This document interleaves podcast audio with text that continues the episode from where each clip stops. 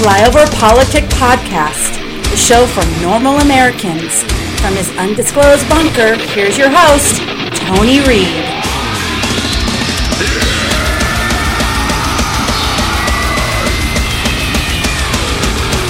Alamo is being fucking rude. She was real rude with her black ass. And she called me a home. She supposed to be at work. And y'all going viral, honey, on Facebook. You too. Fat bitch with no neck. Hey, sir, I need you to get out. So, and you call me a Get sir? out. I'm not a sir. I'm a ma'am. I'm No, a I sir. I'm a out. ma'am. Get out. I'm a ma'am. Can you get him out? I'm a ma'am. I'm a ma'am. You being rude. I'm a ma'am. I'm a ma'am. My ID say female. He's being rude. Know your pronouns. Know your pronouns. Get out, please. Know your pronouns. Can you just swear him out? No, know your pronouns. Can you please? Know your pronouns, honey. Know your fucking pronouns. It's a world out here. It's a fucking world out here. Know your fucking pronouns. Stupid. Miss, Suck my dick, like you said, man. Get uh, him. Baby. Suck my dick. please get out. You'll be on. going to be killed. Someone was going to murder her. And I can see you smiling, and I can see you laughing. But to her, this is not funny. I went in there with other humans, and I took her out of there. And if I hadn't, she wouldn't be with me right now. She would be gone. Just like all of her sisters. Just like everybody who we left behind. And I'm here to tell you today that all those other girls and everyone who we left behind, they just wanted to live too. And they deserve their lives. And right now, their eggs and their milk and their bodies are on plates inside this restaurant. And that is so unfair to them. My little girl's name is Snow. And every time you see someone eating somebody else's eggs or somebody else's body, you are going to remember her name. Her name is Snow.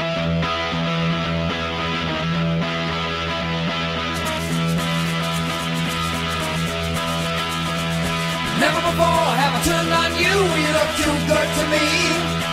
Your beady eyes that can cut me in two, and I just can't let you be. It's a free for all edition. Flyover Politics Podcast. Woohoo!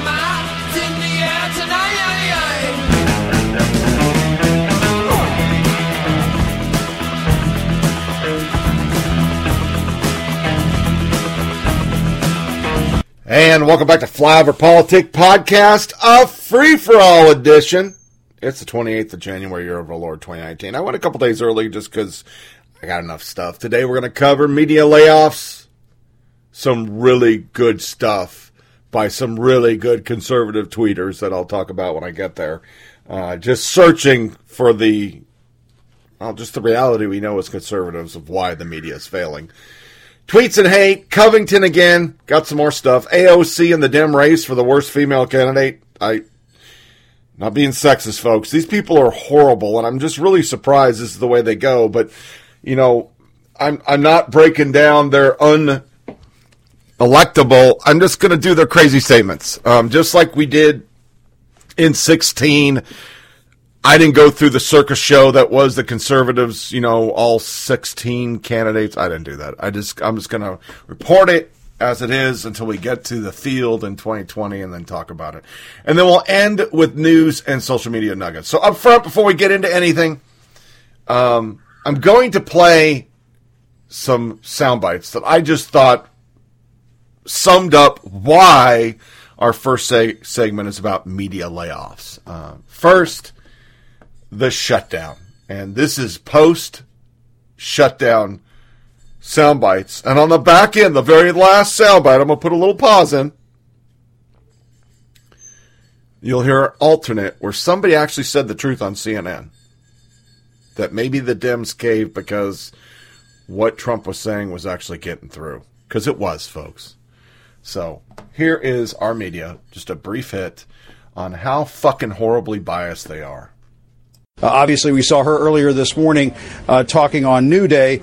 Uh, she says in a tweet, the president will make remarks regarding the shutdown in the Rose Garden today at 1:30 p.m. Uh, this will be a, an open press event. Uh, and so it, seems like the cat is out of the bag. Uh, if folks are wondering whether or not uh, we might see a bright, shiny object before the end of the day after uh, that stunning news, uh, the indictment of Roger Stone, one of the president's longtime advisors and friends, uh, it appears we have one. The question is whether or not at this hour, Brianna, that, is that bright, shiny object potentially light at the end of the tunnel in terms of this government shutdown? Are we finally going to see an end of the government shutdown? I think a lot of that is going to hinge on what the president says, as we've seen so often before. And you know this, Brianna, uh, covering all of this. Uh, president Trump uh, likes to keep things fluid, and what we know at 1:08 uh, p.m. East Coast time uh, may not be the case when he makes his announcement at 1:30 p.m. Uh, in about 20 minutes from now. But we'll be looking forward to a Rose Garden announcement from the president here over here at the White House. And according to a senior White House official who I just spoke with a few moments ago, this potentially has to do with what what uh, this official referred to as a way forward. 35 days. 35 days of federal workers rationing asthma medicine for their kids, sleeping in cars, driving Uber, late night shifts just to make ends meet, and this man is not getting a single penny for his wall. 35 days, and that people are applauding him. This man single handedly shut down the government. It is shameful. Dana Basham, starting with you. I heard no explanation as to why he did this and why he accepted this deal 35 days later, he still is not getting what he wants. There's a four letter word to describe what we just saw, and that's cave. There's no other way to describe it. The president caved after, as you said, more than 30 days, after all of the real, real world ramifications of what has gone on. He hasn't gotten a dime for his wall. Um, but it's because things have gotten so bad. Obviously, we know that not just from common sense, but from reporting that he realized he didn't have a choice. Yeah, Brooke, I mean, this was a big cave. Uh, I think this is one of the biggest tactical defeats for the president that we've seen in his political life. Uh, he created this box canyon for himself. Uh, Nancy Pelosi let him walk right into it, and now he's uh, trying desperately to see his way out of it uh, after watching on television this morning the havoc uh, that a government shutdown, a protracted government shutdown, can wreak uh, on the uh, nation's aviation system. The other thing that was interesting to watch, uh, being here in the Rose Garden, is off on the sidelines underneath the colonnade. Uh, over here uh, leading into the West Wing. You can see the vice president, you can see Jared Kushner, the president's son in law and senior advisor, uh, cabinet officials, other top officials applauding as if this was some sort of victorious moment Celebration. For the president. Yeah, yeah, celebration. That was just right out of Alice in Wonderland, uh, totally. Brooke. That that I mean, to see the White House and people inside the White House applauding the president during one of the biggest tactical defeats, strategic defeats of his political career, to me, just felt like the upside down out of Stranger Things. It is just bizarre to see something like that happen, and, and, they were and they were looking uh, jubilant before he even began his remarks. They were smiling and clapping and laughing and that sort of thing, and it, it just it goes to the and this is something that we see day in and day out over here at the White House. There are just people here who are not dealing with reality. The reality on the outside world is that during a 35 day shutdown, people are suffering, they're crying, they're on the news talking about how they can't pay their bills and buy their insulin. If this, in fact, is for a short term uh, reopening of the government, then that is the second ginormous win for Nancy Pelosi as Speaker in just a matter of days. Put another notch in uh, Speaker Pelosi's belt for the new power in Washington. Nancy Pelosi, who you so rightfully point out, now seems to have had two ginormous wins over the president. A massive, massive victory for Nancy Pelosi. The, the number one outcome of this is that, unfortunately, of course, for these workers who went weeks weeks without being paid, but also Nancy Pelosi's power has undoubtedly been increased. She has strengthened her hold, not just among Democrats, but just in Washington, and really setting herself up as an equal with this president. A formidable foe. Very much so, and has I mean, clearly defeated equal. him. Well, she's acting as his equal, and, she's coming with a with a pretty clear mandate too from Democratic voters who voted overwhelmingly to put the Democrats back in charge of the House. A massive blue wave to put the Democrats back in charge of the House in order uh, to put a check on this president. I, you know, you talk about the president, um, not you specifically. I think we generally sometimes talk about the president in saying that the best way to get him not to do something is, or to do something is to tell him not to do something. That's how you talk. That's what happens with your four-year-old. Yeah, my four year old. That, that is exactly how it works. But that is, in some ways, how this president works. He doesn't like to be told no. He has surrounded himself on a staff right now where there are very few people who can ever tell him, like, sir, that's a bad idea. And we know how impulsive he is and how reactionary he is, particularly to media and, and, and in the conservative media, which is what got him in the shutdown mess to begin And the people who were telling him no, he's systematically gotten rid of. Yes. He no longer has John Kelly as his chief of staff. He no longer has Defense Secretary Mattis Mm-hmm. um, in charge of, of the military. All the people who have pushed back on him have found um, themselves either resigning or, or, or being fired by this president. Hold on a second. Democrats also. I'm hearing from senior Democrats that they are hearing more and more from their rank and file, particularly the new members who tend to come from more moderate districts, saying they're getting pounded because the Trump message, the Republican message that they don't care about border security, has started to seep in as well. It's like they work for the DNC, isn't it? I mean, uh, we say it every podcast, but it's just it's just unbelievable. That's our media, and they wonder why people don't subscribe, and thousands of fucking journalists have lost their jobs. I mean, it's just almost like why don't you listen to what you say and realize only thirty percent of the country actually wants that shit? But you keep on pushing it like everybody's down with your Kool Aid, and they're not. Then, of course, we have Stone. Not going in depth in this. I think Roger Stone's a fucking moron, and I, once again, this is this is like whitewater to me. Being a conservative independent, you know, they they whenever they do these investigations, it's never the president that goes down. It's never anybody important. It's some outlier that gets, you know, Scooter Libby goes to prison. Nobody else does. So, uh, my only point on this, and I, we hit it later, is how did CNN know, and how was CNN there if the FBI isn't a left leaning organization right now? The FBI has arrested political activist, Trump associate, and friend Roger Stone. CNN's camera was there as it happened. Watch this.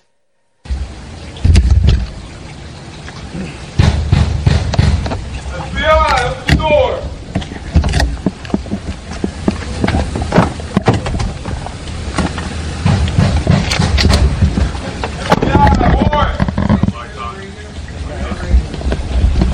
We have video, I believe, of the FBI arriving at Roger Stone's residence in Florida to make this arrest. This is look at look at the FBI going in to arrest Roger Stone early this morning. They're not messing around. No. No, I mean they're in flak jackets. This is very look at look at the team of agents that show up. This is very serious stuff. Obviously, they didn't know what was going to happen when they got there. Anna. Right. Um, fascinating to see this before our eyes. But what's so fascinating is that we've talked to his attorney. The attorney didn't know this was coming. Clearly, Roger Stone didn't know this was coming. You were staked out at his house. You didn't know that this was coming. Why were you there in position? Allison, it's it's reporter's instinct. The whole Russia team thought maybe something was happening. There was some unusual grand jury activity in Washington D.C. yesterday. The grand jury, Robert Mueller's grand jury, typically meets on Fridays. Yesterday, a Thursday, there was grand jury activity. We also had some other signs that maybe something was going on this angle, the Roger Stone angle. So we showed up at his house this morning. We were the only ones there, and lo and behold, the FBI agents did come and arrest him. the standard. Uh, will this same standard apply to people like Hillary Clinton, James Comey, uh, Clapper? Will we see these same people who we know have also made false statements?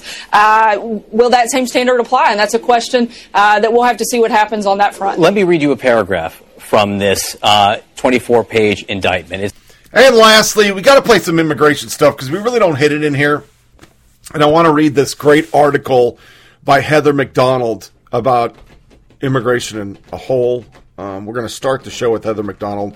We're going to end the show with Heather Mac Donald because Heather Mac Donald's uh, just one of my favorites. But um, this is a CBS reporter, just shocked, shocked, apoplectic because a border agent says we need a wall, and of course that goes against the liberal talking points. And an African American mother at a school board talking about what nobody wants to report, and why I've said on the show a million times if I was an African American, I'd be like, "What the fuck, Dems?" You, you don't give a fuck about me. You say you give a fuck about me, but all you care about is transgenders now and illegal immigrants, illegal aliens, foreigners, people that aren't here. That's all you seem to care about. What about us? This group is part of 180 migrants apprehended this morning by Arizona border agents. Fernando Grijalva says this area has become a hotbed for illegal crossings. I've seen six different presidents the time that I've been with the Border Patrol, and this is the worst crisis that I've seen. You actually will use that word crisis. Yes.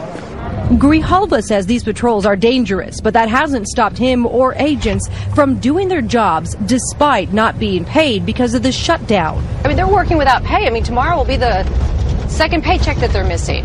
Now I want to go to this uh, immigration. Yes, you guys did. And you guys want to fund uh, illegal immigrants, and you left seven African American people out on the street homeless with no help on the Anzac property. And I am one of the victims. And you guys have the nerve to sit up here and help illegal immigrants. And me and seven other people and my child was kicked out of a home due to housing corruption in your district. And you are well aware of it. Okay, now, if you guys say illegal immigration is legal and you are saying this is illegal, well, guess what? If illegal immigration or un- undocumented isn't a crime, then why are U.S. citizens being unfairly charged with illegal crimes? If they can do it, so can the American people. And then they talk about fearful of their children. The American people are fearful currently now due to the Mexican cartels who are upset because they are going to be deported and now they are attacking American families. And- Which is a perfect segue into Heather Mac Donald. Electronic barriers, barriers. While the nation squabbles over a border wall, technology can help cut off the supply of jobs to illegal immigrants. This is like the no-brainer of all no-brainers. Donald Trump was elected president because a large segment of the American public was fed up with government failure to stop mass illegal immigration. Trump's campaign promise to build a wall between Mexico and the U.S. drew an ecstatic response from his supporters, long scorned for the belief that the decisions regarding who enters the country belong to Americans, not foreign nationals living outside the country. But the wall has not been built, and the fight over its funding has sucked political capital from the pursuit of other and arguably better means to deter, deter illegal immigrants. The most important of those measures is to prevent unauthorized aliens from getting work, since the job magnet is the primary lure for illegal immigration. Commentators and analysts across the political spectrum have acknowledged that preventing illegal employment is key to deterring illegal immigration. The New York Times editorialized in 82 that there can be no effective enforcement of the borders without mandatory verification of workers' papers. A technology has existed for decades to do just that. E-Verify, run by the U.S. Citizenship and Immigration Service, allows employers to check instantaneously and for free whether the work documents presented by a potential employee correspond to existing social security number or whether they are forged. Universal implementa- implementation of e-verify has been blocked, however, by employers who prefer to hire illegal aliens over American workers. Not going to read the rest. I don't need to. This is a thing I under, you know, I'm for the wall. I've said I'm for the wall. Um, I have said numerous times on the podcast, I know immigrants. I am an immigrant. We did it legally. And with the stories we're going to read right now, just quick hits, just the title of the story, we have a serious problem on the border. But that problem on the border would be mitigated if we used e verify. Real companies do. If you don't do it within 48 hours, that person can't even work. But we have states that have said, and cities and Democrats, fuck the laws. We can do whatever the hell we want, and we don't care. We're sanctuary. We're going to give them Social Security. We're going to give them Medicaid. I mean, they're giving them everything. I mean, there are stories that California is just rolling out the red carpet and taking care of them before our own poor. So she's dead on. If we literally punished companies that did not do e-verify, this conversation would be so much less. There'd still be people trying to get in, but it wouldn't be mass caravans. The latest one's 12,000 fucking people. So our quick hits on immigration. Three naturalized U.S. citizens arrested in Michigan for conspiracy to support Islamic State. Got a problem in Michigan, folks. Dearborn in that area. We got a problem with Islamists. The Daily Wire speaks with Mark Morgan, Obama era border chief, who says, we need a wall. He's been all over TV. It, that's Obama. Report at least 230 tunnels discovered under the border since 1990. We just talked about one 347 people. Migrant with flesh eating bacteria detained at the U.S. border. You know, I want to bring this in line with really what is happening. We have measles outbreaks. You know, there was a, a study done, and, and we covered it, I think, last summer, where everywhere Syrians went, new diseases came out that had never been there. But the media doesn't cover that because they're all for this open border bullshit and because they don't want to make Democrats look bad. They don't report it. But a lot of diseases are coming back to the United States that we have eradicated through immunization. And because you got liberals who don't want to immunize their kids, these illegal aliens are coming in. They're not immunized. They're bringing measles, smallpox. There's been polio outbreaks, for fuck's sake. I'm not making this up. This isn't a Breitbart, Daily Caller, Daily Wire, conspiracy theory. No, it's it's literally the truth, folks.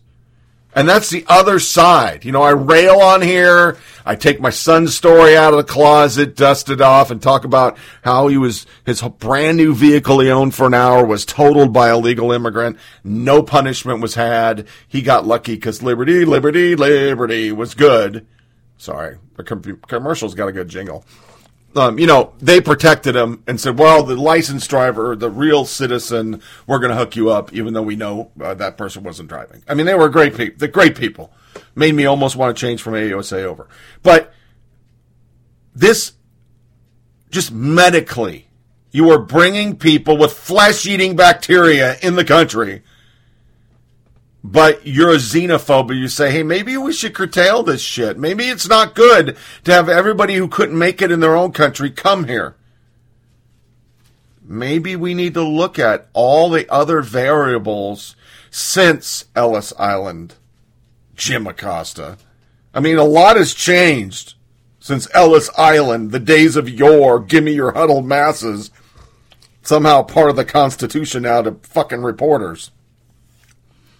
And then lastly, Melania Trump, an apology. I'm not going to read it, but you already heard it. The Telegraph had to pay damages and literally give a formal apology. I looked at it online. They literally made shit up and they paid for it. We have one more story, and then we're going to go into layoffs. And maybe if they, all these media organizations, apologized, retracted, removed, erased their false stories, they wouldn't lose a thousand people. Just a thousand people from their jobs. They're so narcissistic, they just leave it up. But the Telegraph, they didn't have a choice. They had to. So, lastly, in line with immigration, and I wanted to put it on the back end because I want I, I got a sound bite. You, you got to hear the sound bite. Texas Attorney General Ken Paxton tweeted Friday afternoon that the Texas Secretary of State office has discovered 95,000 non-U.S. citizens who are registered to vote in the state of Texas now remember, I rail on here about California who's given out over a million driver's license. So you know people are voting out there. Thus, I just quaffed and made fun of the whole fucking Hillary won by 3,000 votes. There was like 10 million fucking illegals in California alone. But this is Texas. Ken Paxton tweeted, voter fraud alert. The Texas Secretary of State discovered approximately 95,000 individuals identified by DPS as non-U.S. citizens have a matching voter registration record in Texas, approximately 58,000 of whom have voted in Texas elections. Any illegal votes deprive Americans of their vote. Remember, every time you bring out illegal voting, our uh, media, from the stoic Chuck Todd, the liberal staffer, wife of Jennifer Palmieri's bestie, you're you're called a xenophobe and you're you're just making shit up and you're a racist and you're all this. James O'Keefe jumped on the end of this. On election day, we found a poll worker in Texas saying we got tons of non-citizens DACA voting. If you got a driver's license, he's good to go. We played it on the show. But this week, PBS, PBS aired another liberal race hustler that voter suppression is worse now than the 60s. Half a century later, a group of religious and moral leaders launched a wave of civil disobedience in Washington, a revival of the Poor People's Campaign. It's headed in part by the Reverend William Barber, who is the co-chair. He led demonstrators at a rally in front of the U.S. Capitol, and he was arrested alongside the Reverend Jesse Jackson, a key figure in the 1968 movement. When the original Poor People's Campaign took place, it was 50 years ago. Dr. Martin Luther King was involved. After he was assassinated, it continued. But what is the connection between then and now? Let me say that the connection was, first of all, that um, it did continue. Uh, that people realized Dr. King was right. Racism, poverty, and uh, militarism were interconnected. The connection today is we did a study. We did something called the Souls of Poor Folk, auditing America 50 years after the Poor People's Campaign. What did we find? Today, there are 140 million poor and low wealth people. Today, there are 250,000 people that die every year from low wealth. We have less voting rights today because of the gutting of the Voting Rights Act than we had in 1965 we have um, 62 million people who are working poor, who work for less than a living wage, and 14 million children who are in poverty. Those numbers are overwhelming. They are daunting. Um, are, you're not proposing to do away with poverty, are you? We are saying that there are five interlocking injustices that America has to face because it continue, they continue to cause policy violence. That is systemic racism, particularly seen through the lens of voter suppression, where people use voter suppression to get elected, and then once they get elected, they pass policies that hurt the poor, mostly white women, children, and the working poor. Systemic race, uh, systemic poverty, ecological devastation, the war economy and militarism, and the false moral narrative of religious nationalism that says you don't have to address those issues we are saying, yes, America is going to have to face these five interlocking injustices and change them. Why can't you work through the existing political system? Work to elect political figures who agree with your agenda? Well, t- several reasons. Number one, we had 26 presidential debates in the last presidential election on the Democrat and Republican side. Not one hour was spent on poverty. Not one hour was spent on voter suppression and restoring the Voting Rights Act. Not one hour on the war economy and militarism. So if we're not even having the conversation, you know, on almost every issue we're having in our country for not right now, from abortion, illegal immigration, guns, voter fraud, it is unbelievable sitting here now as a 51 year old man that one side of the argument doesn't deal in reality. They provide no facts. They only provide emotion. And we have a media conglomerate that pushes that emotion, that they agree with that emotion. Nobody calls anybody out on their lies or lack of facts. Even when AOC, which we have a section today of her being called out, nobody really cares. They're still promoting her as the second coming that is the forward facing America. You got Jake Tapper occasionally calls people out. But then he says crappy shit like maybe Stone will like jail. Like, what is that, a gay bash? What was that about? I don't know. And then you have our weekend shows this week meet the Democrats.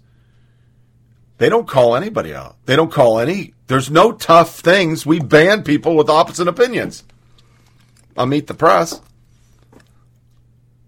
And it's astounding because it used to be in our country, facts matter. You have a news organization that says they're facts first. Democracy dies in the dark. All these crazy fucking mottos came out because of Trump or something. And yet emotion matters. Morally right matters more. Keep that in mind as I pay this montage. And it's not all encompassing, but it covers some quick, late, late, you know, recent stuff, some late stuff. It's not the perfect montage by any means, but it kind of is a good way to go into 1,000 media members lost their job.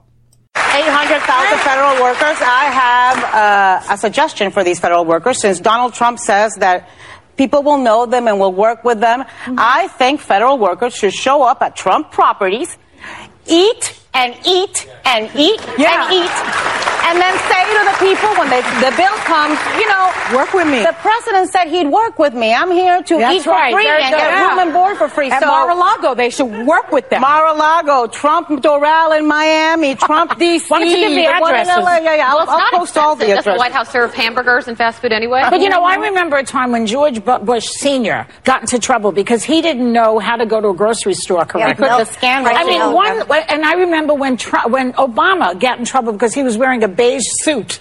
Oh, the I mean, tan suit, this yeah. man has been the the, the, the the sins and the crimes. I can't even list them, and they he gets away with it. It's appalling. It's appalling. I, you know, you talk about the president, um, not you specifically. I think we generally sometimes talk about the president in saying that the best way to get him not to do something is, or to do something is to tell him not to do something. That's how you talk. That's what happens with your four-year-old. Yeah, my four year old. That, that is exactly how it works. But that is in some ways how this president works. He doesn't like to be told no. He has surrounded himself on a staff right now where there are very few people who can ever tell him, like, sir, that's a bad idea. And we know how impulsive he is and how reactionary he is, particularly to media and, and, and in the conservative media, which is what got him in the shutdown mess to begin And with. the people who were telling him no, he's systematically gotten rid of. Yes. He no longer has John Kelly as his chief of staff. He no longer has Defense Secretary Mattis um, in charge of, of the military. All the people who have pushed back on him have found um, themselves either resigning or, or, or being fired by this president. Hold on a second. take quite a while longer. What happens to other folks who want a It's a chance to run against her? because she's doing what they call in politics freezing pockets. Because the donors are giving her money thinking she's going to run. That means they're not going to have available money for other candidates if she doesn't. And I don't think she's going to give it to them. She's on her way to deciding. We'll see. About deciding. We couldn't help her any more than we have. I You know, I know. mean, she's, she's know. got just a free ride so far from the media. We're the biggest ones promoting her campaign, so it better. take quite a while longer. Mm. What happens to other folks who want a It's a chance problem to run against her? because she's doing what they call in politics freezing pockets. Because the donors are giving her money thinking she's going to run. That means they're not going to have available money for other candidates if she doesn't. And I don't think she's going to give it to them. She's on her way to deciding. We'll see. About deciding. We couldn't help her any more than we have. I You know, I mean, she's, I know. got just a free ride so far from the media. We're the biggest ones promoting her campaign. So All right, so President Trump wants you to believe he is the victim of a crooked scheme. Those are his words. And here are our words. There is no evidence of any wrongdoing. And in fact, if anything, the NSA asking for identities was a reflection of exactly how much traffic there was involving Trump people and foreign players. The White House blasting the press for not reporting on another fake scandal being peddled by right wing media. Hillary Clinton documents released today by WikiLeaks make more clear than ever just how much is at stake in this election. So much corruption. Well, here's what we know. What the WikiLeaks dump uh, makes clear is how the sausage is made in politics. And I think it's interesting just on that level. Also interesting is remember, it's illegal to possess uh, these stolen documents. It's different for the media. So everything you learn about this, you're learning from us. Everything to have them attack what you say. It is another thing for them to want to actively attack you. How has your life changed now since this uh, exposure of this and even before about what you thought you may face? Well, clearly I'm under 24-hour guard now, so that's dramatically changed. Anybody that speaks critically of Islam will be will find themselves in this position, and it's not new. We see this is going on across Europe and uh, you know even the Middle East and Africa. In Bangladesh, hundreds of thousands of Muslims have marched for, for the death penalty for bloggers, that they be put to death. It's interesting, in Muslim countries under the Sharia, there is a death penalty for blaspheming Muhammad. In the West, you're not assassinated, but your character is assassinated. You are defamed, libeled, and ridiculed if you dare criticize Islam. That's where we are right now. Are you going? I know the answer to this question, but explain your answer to this question. Have you thought that, ooh, maybe I went too far? Uh, this wasn't worth it. I'm going to change how I do what I do now. Drawing a cartoon, an innocuous cartoon, warrants chopping my head off? That's too far? I, I just don't understand this. They're going to come for you too, Chris. You have your laws in place. The question that I think your behavior raises is why go slight for slight with the Muslims? Why not do what we often teach as a function of virtue when we're dealing uh, with savagery, which is show that we are better than this, not show that we can poke them in the eye in a way they don't like it. That's not what you're doing. You are submitting and you are kowtowing. And they're saying to you, if you draw a little cartoon, if you draw a stick figure and say it's Muhammad, we're going to come and kill you. And so you say, okay, well, we, won't, we won't draw it. But CNN won't show, and like the other major the- first of networks. all, wait, discussed before, Secretary Clinton says that she was getting different reports on the intelligence, and that was the reflection of the different statements. And nothing that we've, you know, you guys didn't give us the whole report. You only gave us 200 pages. We'll get some later. Uh, but we can discuss that another time. But do you have anything to prove that she knew one thing but said something else, that it wasn't about changing intelligence?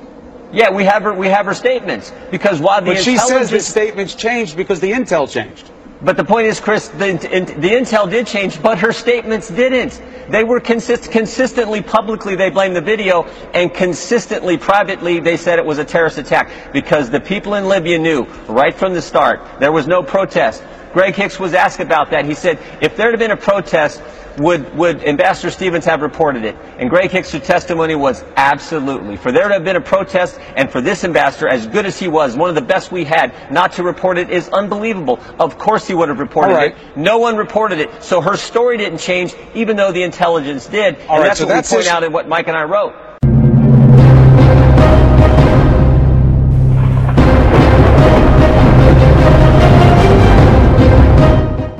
If this BuzzFeed News report is true, then we are likely on our way to possible impeachment proceedings. If it were to be true, it means the president told someone to lie under oath, which very simply is a crime and is impeachable. If this story is true, we must begin impeachment proceedings. If you can prove that the president ordered it, that certainly rise to the level of uh, rises to the level of impeachable offense. We're going to know if the President of the United States committed a federal felony, and at that point we are in high crimes and misdemeanor, and we are in impeachment territory. Right. Is that an impeachable offense? Uh, this is suborning perjury. I think there's no question it's an impeachable offense. That is considered an impeachable offense. Absolutely, these are impeachable offenses. Inside that answer, I did hear the I word impeachable. Impeachment is a very fine alternative way to deal with this. Democrats will move maybe faster, maybe more aggressively toward impeachment. There are an awful lot of similarities between a couple of the articles of impeachment against Nixon and the elements of this story. The very same offense for which the House of Representatives moved to impeach Richard Nixon. In the past, been impeachable. That is the exact way that Oh, Nixon was kicked I know, out we of gotta office. talk about It's one of the things that drove Richard Nixon out of office. CNN has not corroborated this reporting. CNN, we should be clear, has not independently confirmed this. CNN has not independently confirmed this reporting. It is important for us to note this morning that neither CNN nor any other major news outlet has so far confirmed BuzzFeed's report. Welcome back to Prime Time. Here's a closing argument. Two wrongs and what is right. It's been one year since Heather Heyer was killed for standing up to hate, and our thoughts still go to her family. We know what happened with racial tensions nationwide after that, and this weekend was billed as round two Unite the Right, the sequel. Organizers planned a rally in Washington, D.C. this time, but the turnout of white supremacists was thankfully pathetic, which is why I didn't have to go there and cover it. Only a couple of dozen showed up. Proof they lost membership after being exposed against last year as a bunch of hateful losers? No. They're still in force online, but they didn't have the guts to show up, and that's good. Counter protesters did. There were good numbers of them. The vast majority were peaceful. But peppered in the crowd were members of Antifa or anti fascists. They covered their faces, confronted police, and berated journalists. And that was wrong. Now, you've been hearing it. There's a lot of whataboutism and spin going on, and it's kind of sickening to me. So let's all agree on some common understandings. A protester uses their voice song, slang, slurs. There's a huge range, but it is talk. When you use your hands in a violent way, you are a rioter.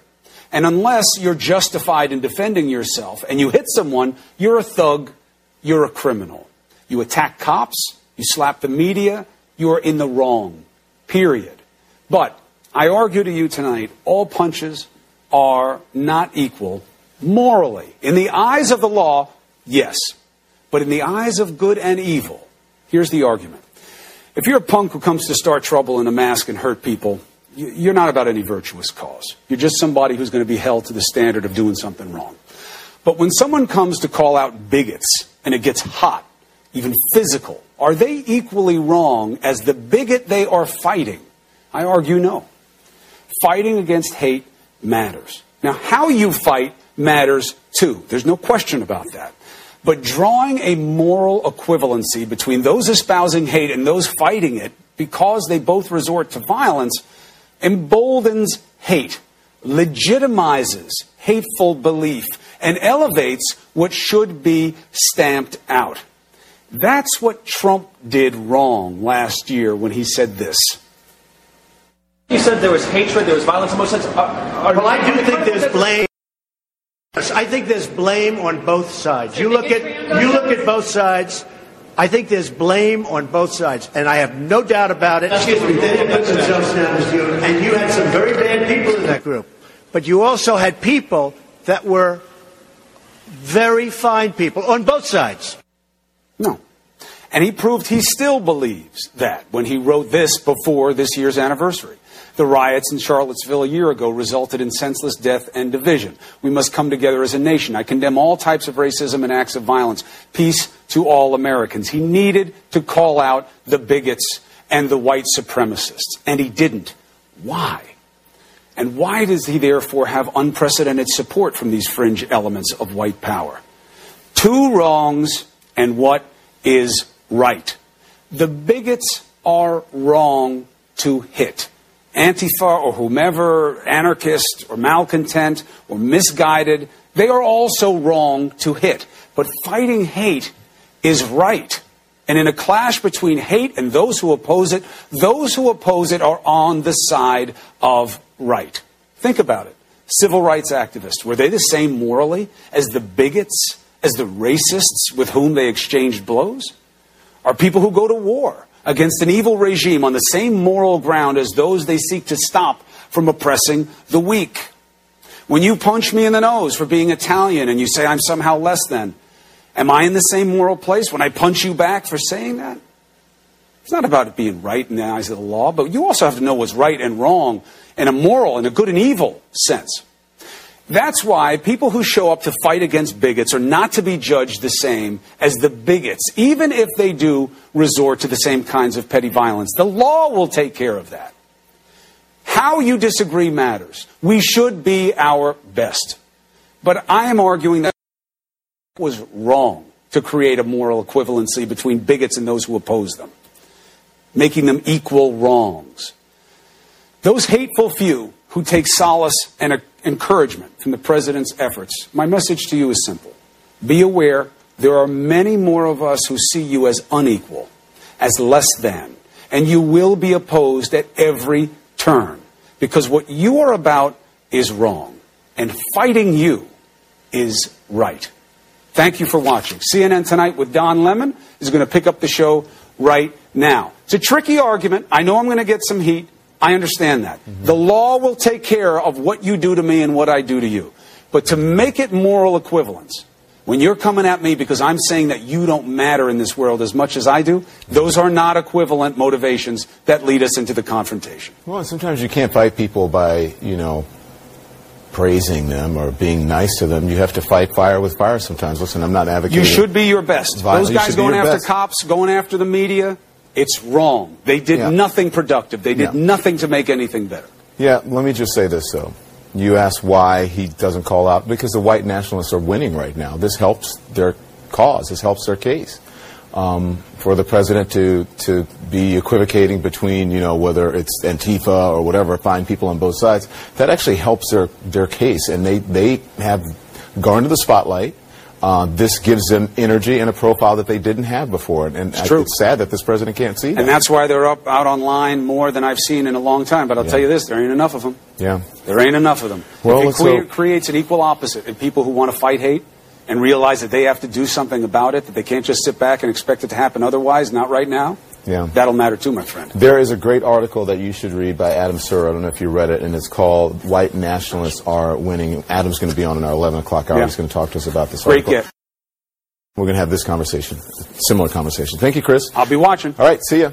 This is CNN Tonight. I'm Don Lemon, and Trump. I mean, I understand why Republicans are motivated to keep that agenda in place. What else? Like, what else is Can there I tell you- emotionally to get Democrats out? I was just going to say, I think the Democratic leadership and and the disconnect. You know, Republicans, the, the Republican base, David, mm-hmm. wanted a more aggressive Republican Party to go after Obama and go after Hillary Clinton, and the leadership was always like, no, no, no, no, no, we've got to use a pro. You know, we're always trying to sort of hold back those that id mm. in the Yeah. party. Yeah. And, I, and, and, they, and they paid a price in Donald Trump. And I'm thinking all of these responsible Democratic leaders that are preaching impeachment caution, are these people, the base may say, give me Michael Avenatti, I don't want you responsible guys. Mm, Well, right, and I think that's something the Democrats are going to have to deal with. But I tell you, on the Republican side, uh, they got exactly what they wanted—a guy that was going to shake things up. Look, I, I think one of the one of the best things going in Donald Trump's favor, we know this, is the mainstream media. I hate to say it, I know I'm sitting on a Meet the Press roundtable, but the truth of the matter is, 62% think the media is biased. So, in other words, if you look at the approval rating of Donald Trump Well, versus the approval the rating the conservative media, echo chamber created that But if- environment. it's not. Chuck- It's not. No, no, no. I mean, it has been a tactic and a tool of the Roger Ailes created Yes, echo yes, chamber. yes, so let's right. not pretend it's not anything other than that. Well, hang on. Yes and no, because remember,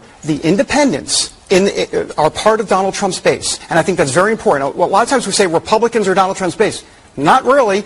They're, they're no, it's a they're- they're- separate Trump. It is a different version of the Republican But those Party. independents also distrust the media. This is not just Republicans. It is many Americans across. Oh, no, no, no. I take your point. I'm Right. just saying it was a creation. It was a campaign tactic. It's not like based in much I, I fact. do think it's worth saying, though, you know, to, to kind of get away from all the politics, what the leaders are saying about this needing to be bipartisan and so forth, they're right. The founders did not intend impeachment to be a tool for what they referred to as maladministration.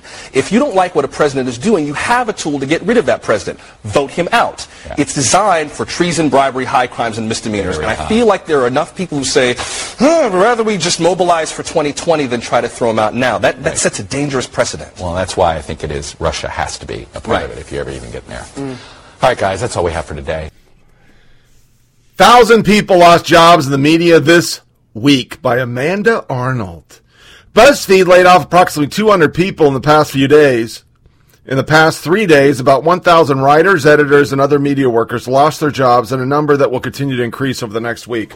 On Wednesday evening, Verizon, which owns HuffPo, Yahoo, and AOL, announced it would be laying off 7% of its staff not long after the Wall Street Journal reported that BuzzFeed would cut soon 15% of its staff. Earlier that day, Gannett Company, which owns more than 1,000 daily and weekly newspapers across the country, had cut approximately 400 jobs, a devastating blow to small newsrooms and the local communities that depend on them. Oh, we depend on them? Really?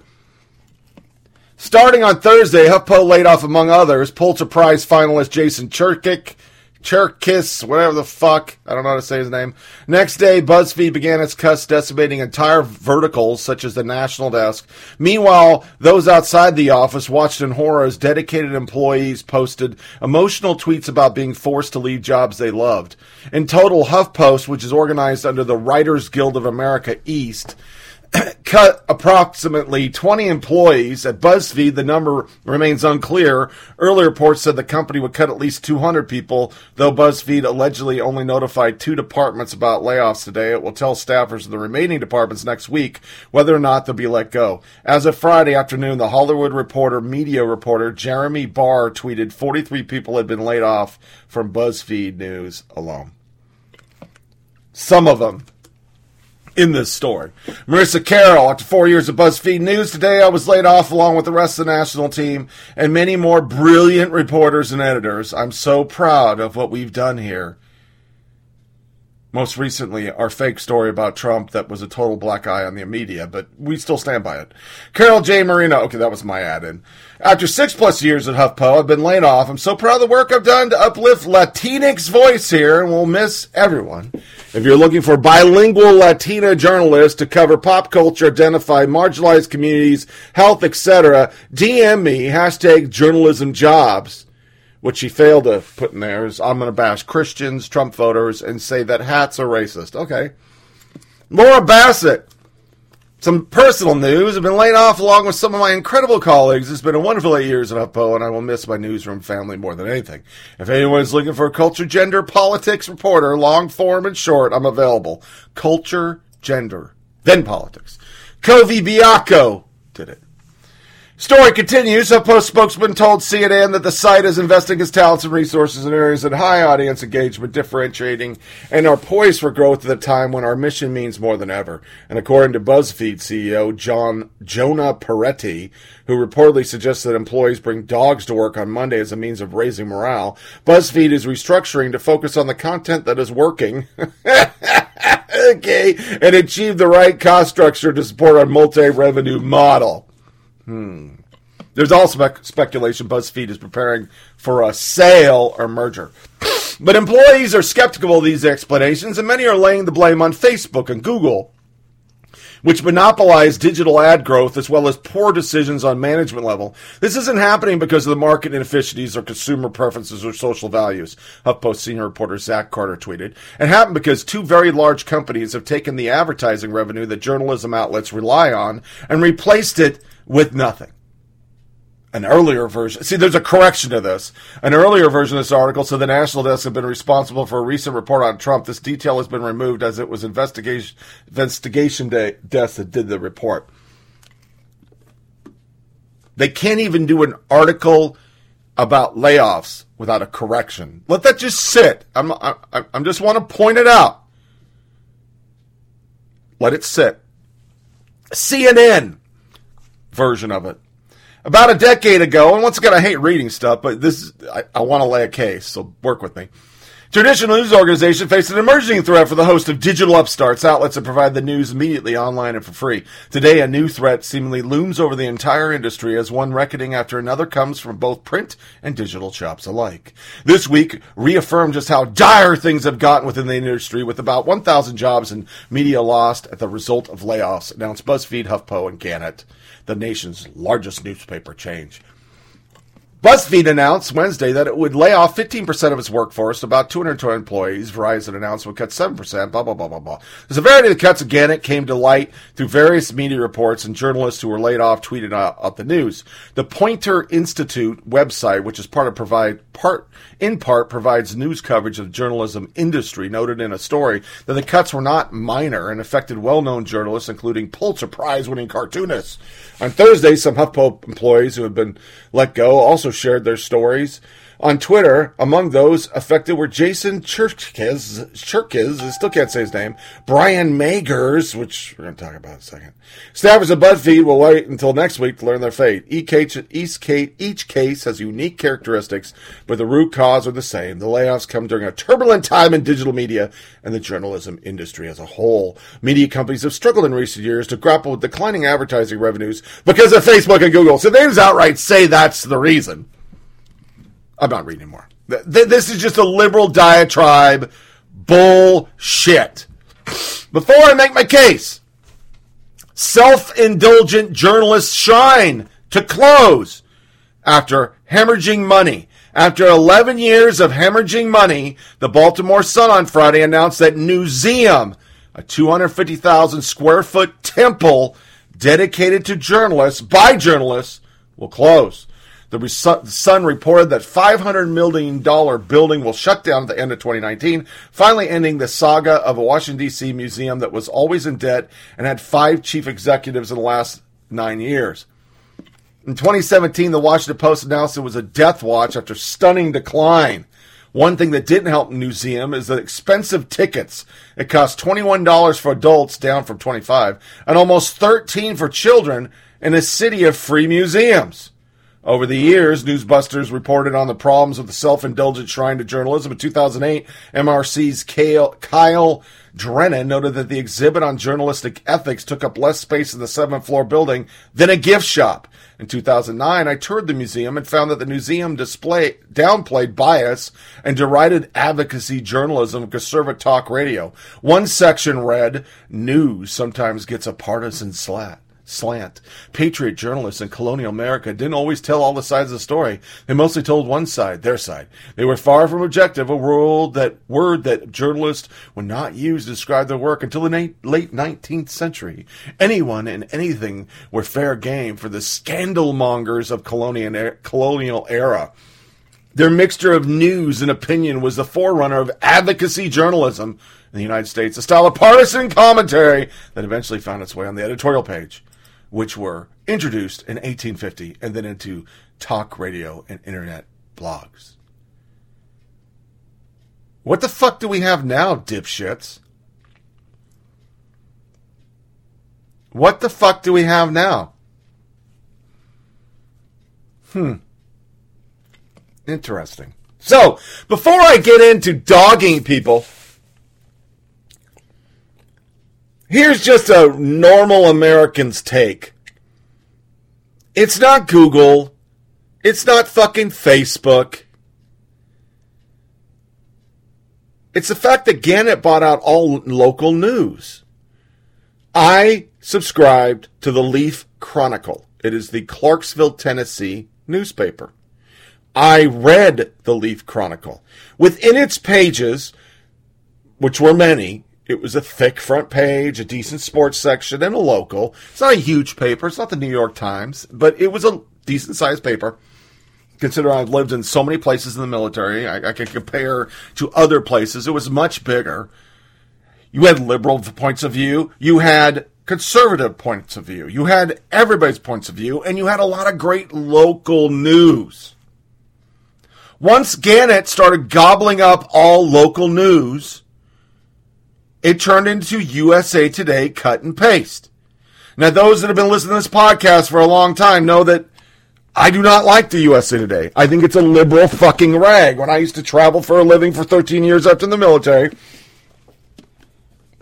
hotels learn don't give me that USA Today. So I'm going to bring it down and make a scene. I told you I didn't want it. Why did you give it to me? I'm not a liberal. But that's all these papers were. Papers were. The 20 page front section became 10 page with cut and paste USA Today liberal diatribe. I didn't want to read it. I canceled my subscription 10 years ago because that's when it happened here. So this was a matter, it was just a matter of time if this was going to happen. When you gobble up all the news and you run it out of one agency, with one point of view, for fuck's sake, why do I want it? If I want liberal shit, I'll subscribe to the New York Times or WAPO. Or I'll just watch fucking CNN from morning to night and get just fed with nothing but grape Kool Aid. That's the way it is. So they're going to blame other things because they don't want to just see that it's them. It is what capitalism is. It what it's what happens when you just gobble up and you have a monopoly from one point of view. They're going to try to blame everything, including Trump, for all this shit. So here are some of the things. This is uh, Chloe Angyal, A N G Y A L. Like so many talented and lovely journalists, I was laid off today. If you're in the market for opinion editor with huge and diverse Rolodex or columnist with 10 years of writing about gender politics and a literal PhD in romantic comedies under her belt, talk to me. For those who are wondering, HuffPost opinion, the entire section is being eliminated. The beautiful, diverse, inclusive baby we built from scratch is gone. Somebody says a columnist with 10 years of writing about gender politics. The entire section is being eliminated. Coincident? I think not.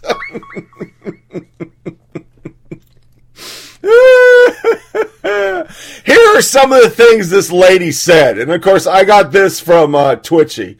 Our goal for the month were less than 50% white authors. Check. Asian representation that matches or exceeds the U.S. population. Check. More trans and non binary. Check. But I want to do better. Month two of HuffPo opinion is almost done. This month we published 63% women, including trans women, 53% writers of color. Wow. That's really interesting that you're pretty biased. Somebody unearthed Nathan Hale, um, Nathan Hale's tweet from a long time ago. We covered it on the show. Liz Heron tweeting, notice anything about this HuffPost editor meeting? All female white girls. There's not a black person there. There's a couple that you could say a Latina, maybe, but I I I don't know. Some of their articles that they put out. Far from radical, the Gillette commercial is actually deeply traditional, even conservative in its deception or depiction, excuse me, of masculinity. I, that was a Freudian slip. Great piece by the op-ed project leader. An article by Rebecca Klein. Karen Pence got a job this week at a private school, but her school makes job applicants sign a pledge against homosexuality, transgender identity, and any violation of the unique roles of male and female. Brian Magers. We clap and call them job creators, even when the only job involved are for lawyers and the kind of accountants who know the difference differential tax sheltering benefits between the Cayman Islands and Cyprus. It was El, Wood goes to Washington. It was Senator Rick Rita Skeeter. It was an act of bisexual femme rebellion by LeBaron by Lily LeBaron. That was tweeted by Chloe Angyal. Two weeks after the 2016 election, I wrote about the proliferation of Harry Potter memes being shared as inspiration for activism and resistance. It was called What Would Hermione Do? She'd fight like this. That was an article done by Chloe Angyal. Unionize your newsroom, folks. I'm proud we did, and I'm proud to be a member. Chloe Angyal. Do you think maybe it's because you only put your product out for 30% of the country? Maybe 30%? Could that have something to do with it? Punishment, punished Venom Patrick George. I believe there's a special dedicated section of hell just for people with anime Twitter avatars who tell laid off journalists to learn to code. Max Kennery, these are journalists. There is their own sad, pathetic lives. No person who is at all happy grabs an anime avatar and goes shit posting at people who just lost their jobs. You know, here's a news flash, journalists. I made it quite evident on this show I went, left the military after 20 years, combat vet, joined a company where I could put my skills and I excelled. I went from an assistant manager to the director of a division of retail stores for my beloved U.S. Cavalry. A company that had been around since 1973. By the time we were done with Holder's Foreign Corrupt Practice Act or foreign corrupt what was it called? Foreign corrupt foreign sales act or some shit. I can't even remember the fucking name. It's been so long. And went through a lawsuit that was all bullshit where 20 companies were indicted. Nobody got punished, but we did get punished because we couldn't sell overseas by the State Department run by Hillary Clinton. And then we lost vendors because nobody wants to deal with somebody who's under investigation by the State Department. And then we dealt with all the fucking regulations this or that administration put down on this little company of 200 people. We don't exist.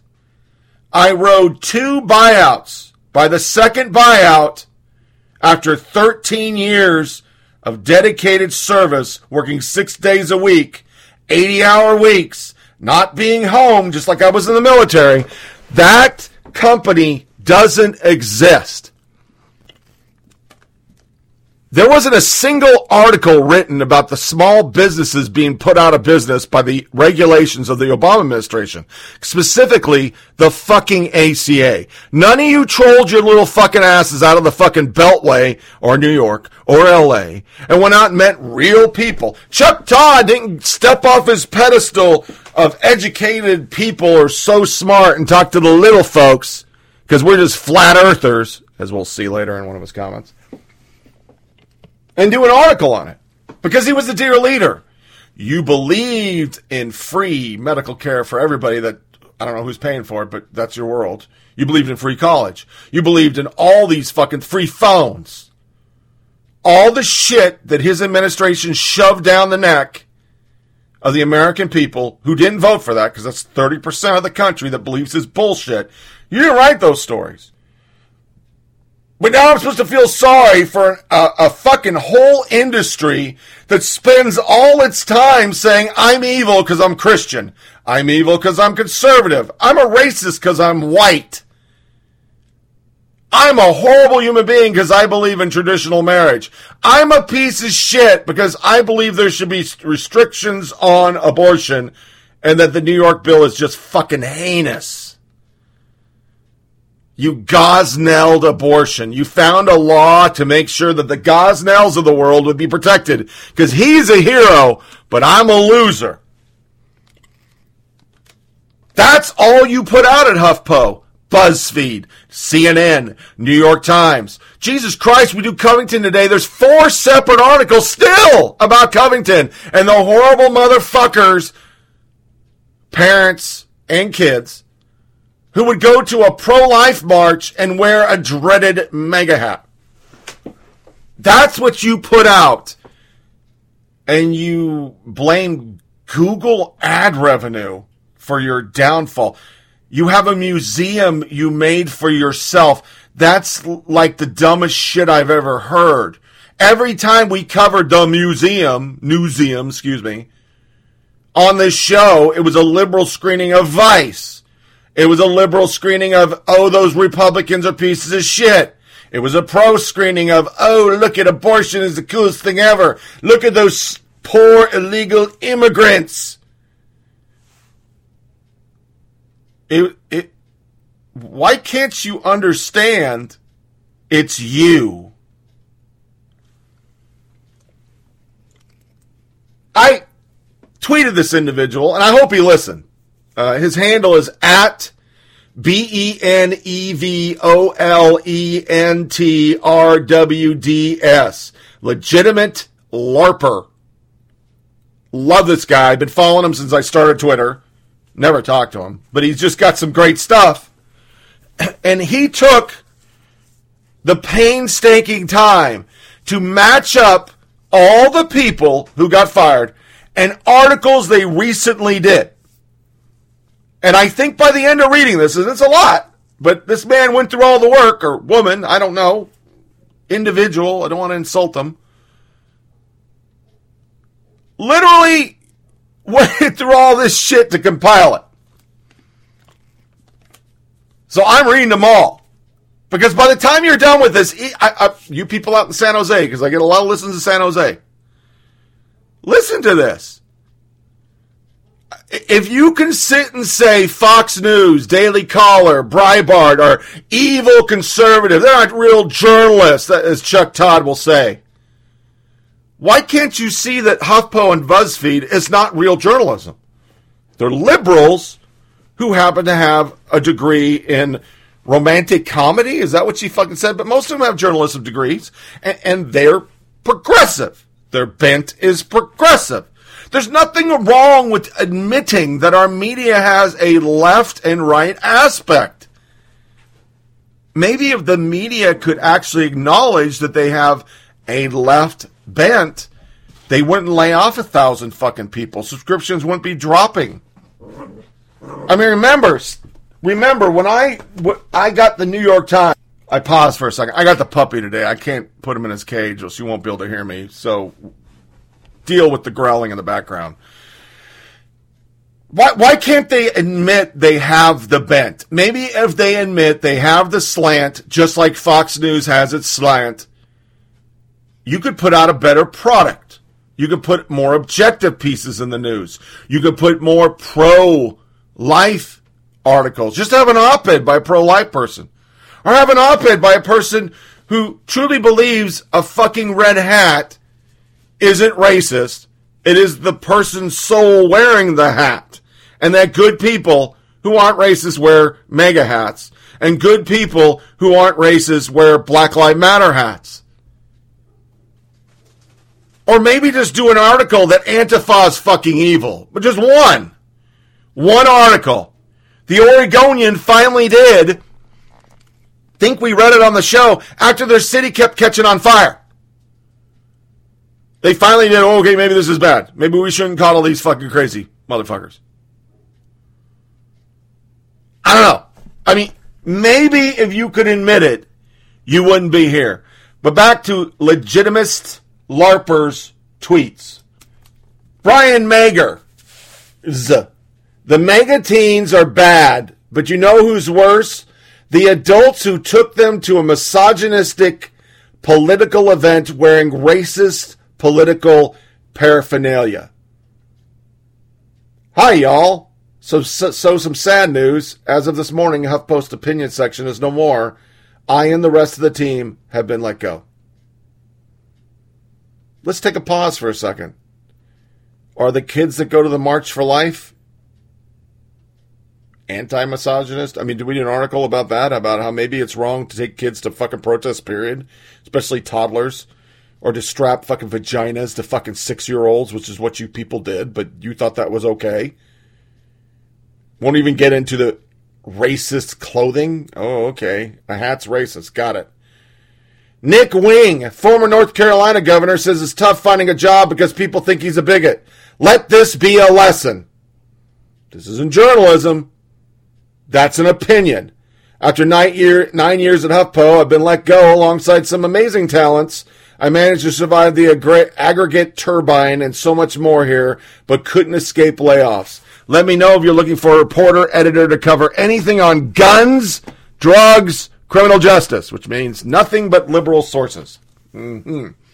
Lauren Bassett, how is that anti-Catholic? Retweet TP Carney at SCONUS. Anti-Catholic chant goes up. Keep your rosaries off my ovaries. Some personal news. I've been laid off along with some of my incredible colleagues. It's been a wonderful eight years at HuffPost, and I'll miss my newsroom family more than anything. If anyone is looking for a culture, gender, politics reporter, long form and short, I'm available. Chloe Angyal, A N G Y A L. I married myself. A strange and satisfying journey in the standing up for what actually matters. Like so many talented and lovely journalists, I was laid off today. This is the Rolodex PhD of romantic comedies that I just read. Caroline J. Romero, Moreno, excuse me. This is her tweet as of 27 January 2017. Resist, resist, resist, self care, resist, resist, resist. She's not biased. Okay. One of her stories, Gabby Rivers, on the importance of being and creating a queer Latinx superheroine. After six years, HuffPost, I've been laid off. I'm so proud of the work I've done to uplift Latinx voices here, and will miss everyone. If you're looking for a bilingual Latina journalist to cover pop culture, identity, marginalized communities, health, etc., DM me. Andy McDonald. It is important to see the full video, but the behavior of these particular Hebrew Israelites and Catholic schoolboys basically reinforces what I've always believed. Religion is toxic. Sadly, I was among those laid off at HuffPost today. In five years there, I started a lot, a lot of lifelong friendships. That newsroom is my New York City family. Love them clearly, dearly, excuse me. I couldn't possibly pick a favorite store or headline from my time. No, wait, I totally can. New York City Pizza Rat is now a sexy Halloween costume. So you pushed a fake story. Okay. Life Wellness, everything you need to know about getting an IUD. Meredith Mi- Mindcheck Melnick, M E L N I C K.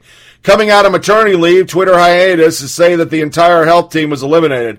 Players do not sleep on these exceptional, talented feature reporters. Lauren Weber, HP, Erin Schumaker, Carito Julieta, Anna La Miranda, la, la, la, I don't know how to say that name. Clips and endorsement in my profile. Here's a pause on this. If a normal company in society fired a lady coming off maternity leave, there would be a lawsuit and the fucking Justice Department would show the fuck up. You can't do that. HuffPo just did. Where's the article in journalists? Wow, you fired a person on maternity leave. Most companies reassign, realign, move her someplace. They don't touch that. FMLA is a no shitter ball kicker. But you're HuffPo. You're an ally. Okay. Trish Bendix, shut your mouth. That's Buddy, folks. I'm so sorry. I, I couldn't do this on Sunday. I wish I could because this dog is just ruining my podcast. Women in states with Catholic hospitals can't access health care, and queer women can't get the help they need to reproduce. LGBT Media 15. And last week, I was among the eight full-time editors and social staffers, as well as an additional eight contractors laid off by Grindr when the dating app decided to shutter 18 months into its digital publication for the LGBT community. Wow. It's surprising that a person that writes articles that's only focused for 4.5% of the country that is gay and the 0.07% that's transgender doesn't get that that's not a product a lot of people want to have. Maybe it's me. What to expect when you're a trans dad expecting? 0.07% of the country. We've heard overwhelming from LGBT people. Thank you for expanding what it means to be a man, to be trans, to be a family. Sarah Carlin. After six years, my time is up at BuzzFeed. It's always been about the people here and the who are these the best damn people. Love y'all forever and ever. I'll miss miss the echo chamber which Chuck Todd always says about conservatives, the echo chamber. It's clearly obvious we're, we're only a quarter way through legitimate LARPer tweets. It's a fucking echo chamber. It's the same shit over and over. We tried the first sex toy made from trans masculine people. The more we talk about it, the more we can start to feel more comfortable in our own bodies. Branson LB. I was laid off today from my dream job at BuzzFeed. First thing first, if you're looking for or looking to hire someone for a shooter, editor, producer, staff, or freelance position, please hit me up. Here's my reel, and he's shirtless. Or it's a shirtless reel. I don't know if that's him or it looks like it's him. Wow. 41 things you should know about abortions and the doctors who perform them. I'm in constant battle to help women and it can be exhausting sometimes, but the good days outweigh the bad ones. Carolyn Kee. Today I found out I was laid off from BuzzFeed News along with the rest of the help desk and many other brilliant reporters, writers, and editors. I would have celebrated four years here in May. I'm so proud of all the work we've done here and immensely grateful. We pushed killing more babies. Your mother's proud. Alan Bennett at Sundance this week. This is Us is reminding me that I'd really love to see a happily married couple go through with an abortion on TV because that's so important. Yep, today's my last day at BuzzFeed. It's been a while, almost four years. It was time for me to move on. I'm going to be freelancing for a bit in editorial and on screenwriting, so hit me TF up, Alan Casey Bennett at Gmail, and my DMs are open. John R. Stanton. I was raised Catholic and I identify as such despite my many disagreements with the church. The priest who taught me the scripture also taught me about the church's hand in the genocide of the First Nation, which makes the Covington High School students so troubling. I've been laid off. Extremely proud of the work I and my colleagues have done during my six and a half years at BuzzFeed. It was an extraordinary group of reporters and editors to work with.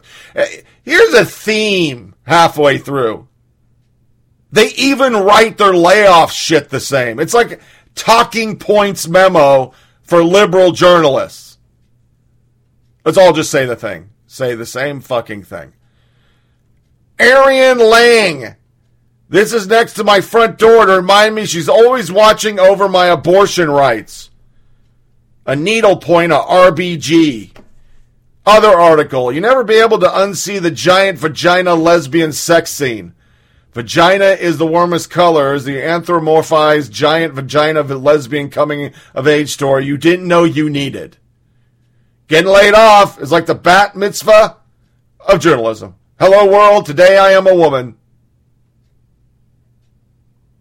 Where are you going to be able to push that extremist fucking position on abortion?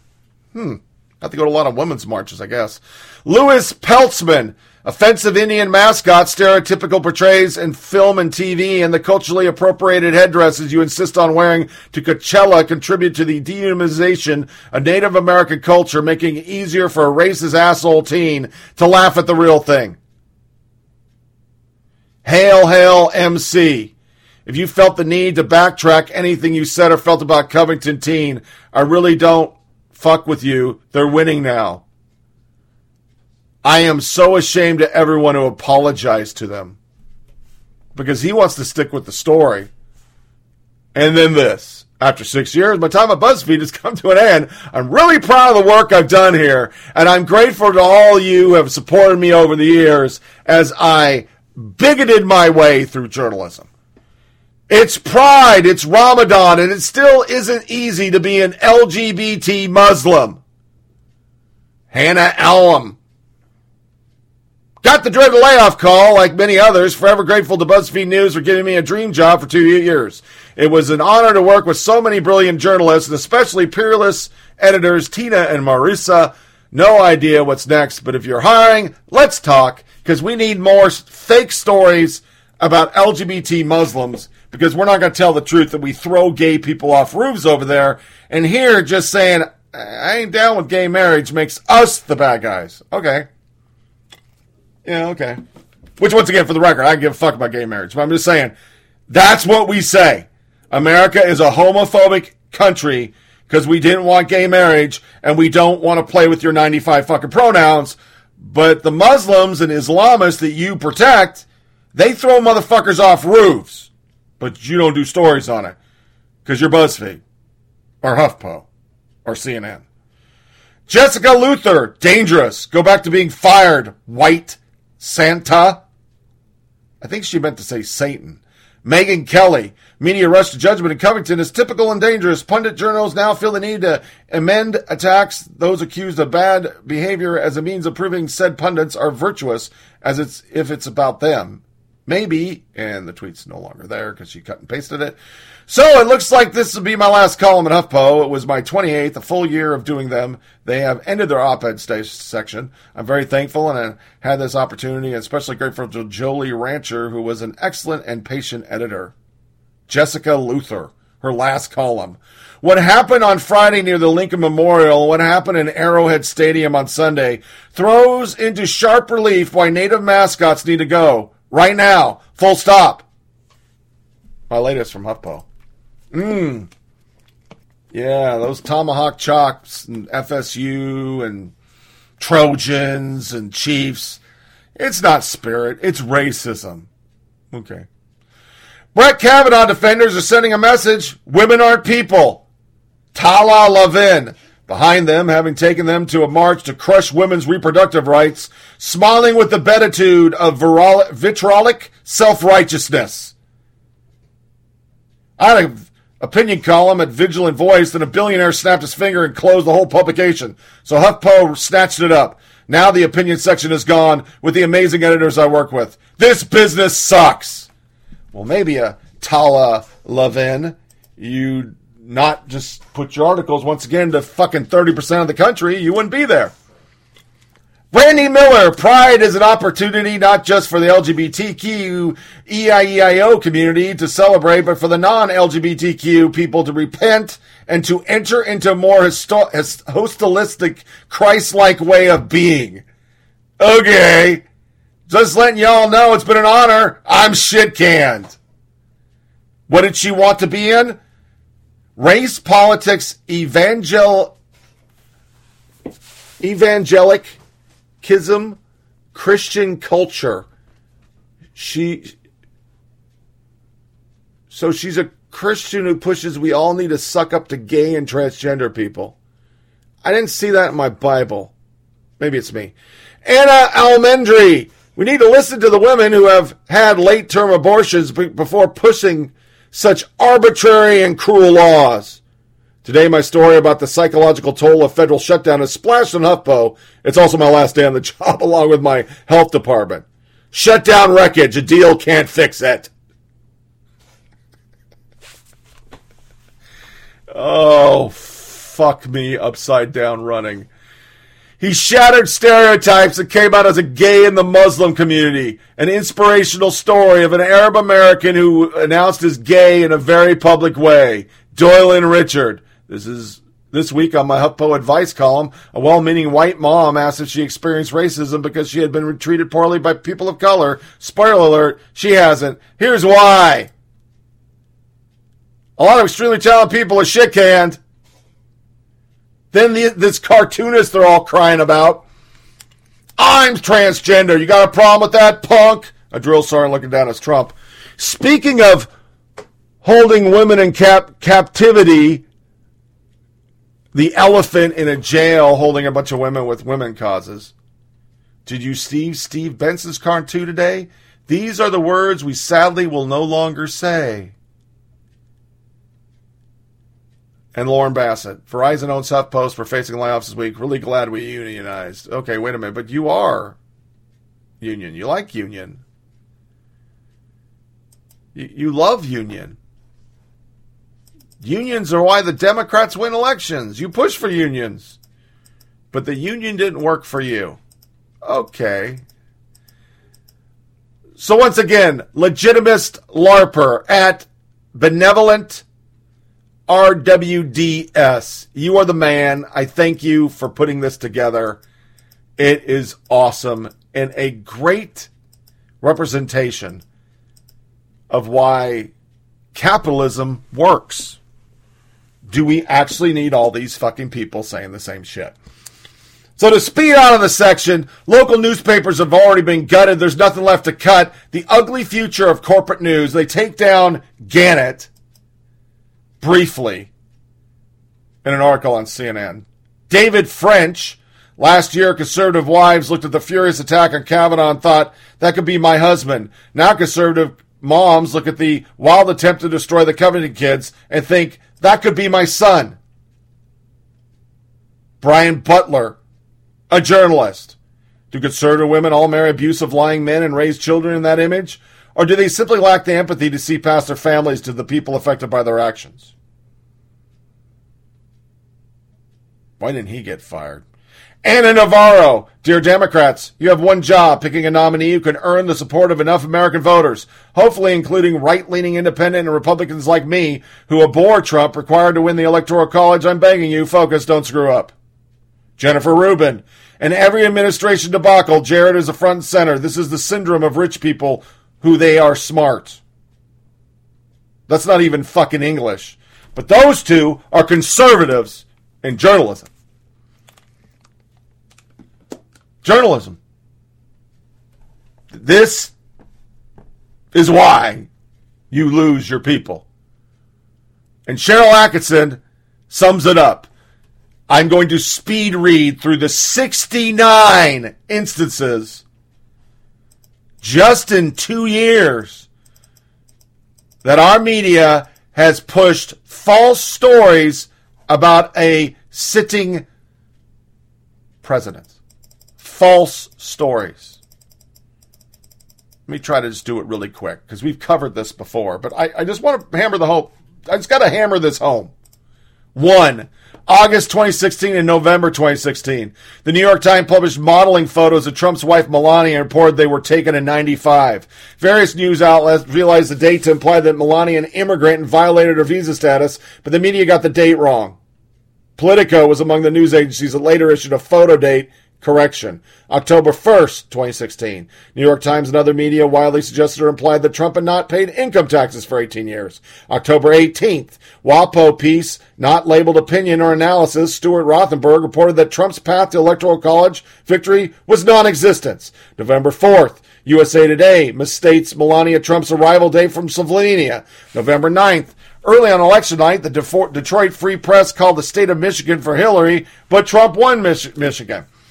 January 20th, CNN claimed Nancy Sinatra was not happy at her father's song being used at Trump inauguration. It's not true. January 20th, 2017, Zeke Miller Time reported Martin Luther King bus was moved, but somebody was standing in front of it, and then he had to correct it.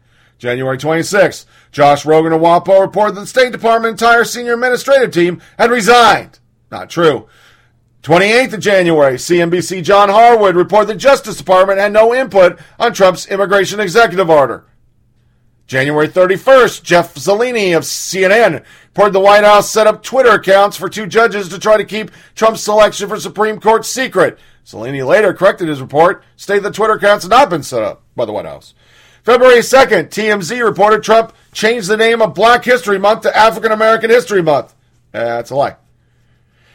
February 2nd, 2017, AP reported that Trump had threatened the president of Mexico with invasion to get rid of bad hombres. February 4th, Josh Rogin of WAPO, a lot of Josh Rogin in here, reported an inside the White House cabinet battle over Trump's immigration order, only to have the article updated, repeated to note that one of the reported meetings had not actually occurred. February 14th, 2017, the New York Times, Michael S. Smith, Mark Mazzetti, Matt Apuzzo reported about supposed contact between Trump campaign and senior Russian intelligence officials. This is like number 10 already of a thousand we've had that are all false. CNN still does the Chiron. ProPublica's Raymond Bonner reported CIA official Gina Haspel, Trump's latest, later pick a CIA director, was in charge of a secret CIA prison. April 5th, 2017. An article bylined by New York Times graphic editor Karen Yourish and Troy Riggs to Trump referred to Trump's daughter Ivanka as Trump's wife. May 10th. Multiple outlets, including Politico, New York Times, WAPO, CNN, AP, Reuters, and Wall Street Journal, reported that same leaked information that Trump fired FBI Director James Comey shortly after Comey requested additional resources to investigate the Russian interference. That's all bullshit. May 27th, the BBC James Landale, The Guardian, and others reported that Trump wasn't bothering to listen to translation during a speech. June 4th, NBC News reported in a tweet that Russian President Putin told TV host Megyn Kelly that he was compromising if he has compromising information on Trump. He said he had the opposite. June 6th, CNN Borger, Lichtblau, Tapper, Rokus, and ABC's Justin Fishel and Jonathan Karl reported that Comey was going to refute Donald Trump's claim that Comey told Trump three times he was not under investigation. Do you remember that? I do. June 7th, in a fact check story, AP reported erroneously that Trump misread the potential cost of family with insurance under the Affordable Care Act. June 8th, New York Times Jonathan Weisman reported that Comey testified Trump Attorney General Jeff Sessions told Comey not to call the Russian probe an investigation, but a matter. June 22nd, CNN's Thomas Frank reported that Congress was investigating Rushman investment fund ties to Trump. December 2nd, Brian Ross debacle. July 6th, Newsweek's Chris Riotta and others reported Poland First Lady refused to shake hands with Trump. July 6th, the New York Times, Haberman, CNN, and numerous outlets had long reported as if the fact that Hillary's claimed that there were 17 American agencies, there's not. Dylan, uh, August 31st, Ken Dillion at NBC report that Trump's official notes about a meeting with a Russian lawyer include the word donation. Like they read them or something. September 6th, Chris Cillizza and other news outlets declare Trump lied when he stated that Trump Tower had been wiretapped. It was. September 7th, Maggie Haberman reported Democratic leader Pelosi called Trump about an immigration issue. Trump actually called Pelosi. November 6th, these are CNN's. Daniel Shane edited excerpts from a Trump event to make it seem as though Trump didn't realize Japan built cars in the U.S. November 6th, CNN edited a video with the fucking koi fish. They did it on purpose. November 29th, Chris Riotta again claimed Ivanka Trump plagiarized, plagiarized one of her own speeches.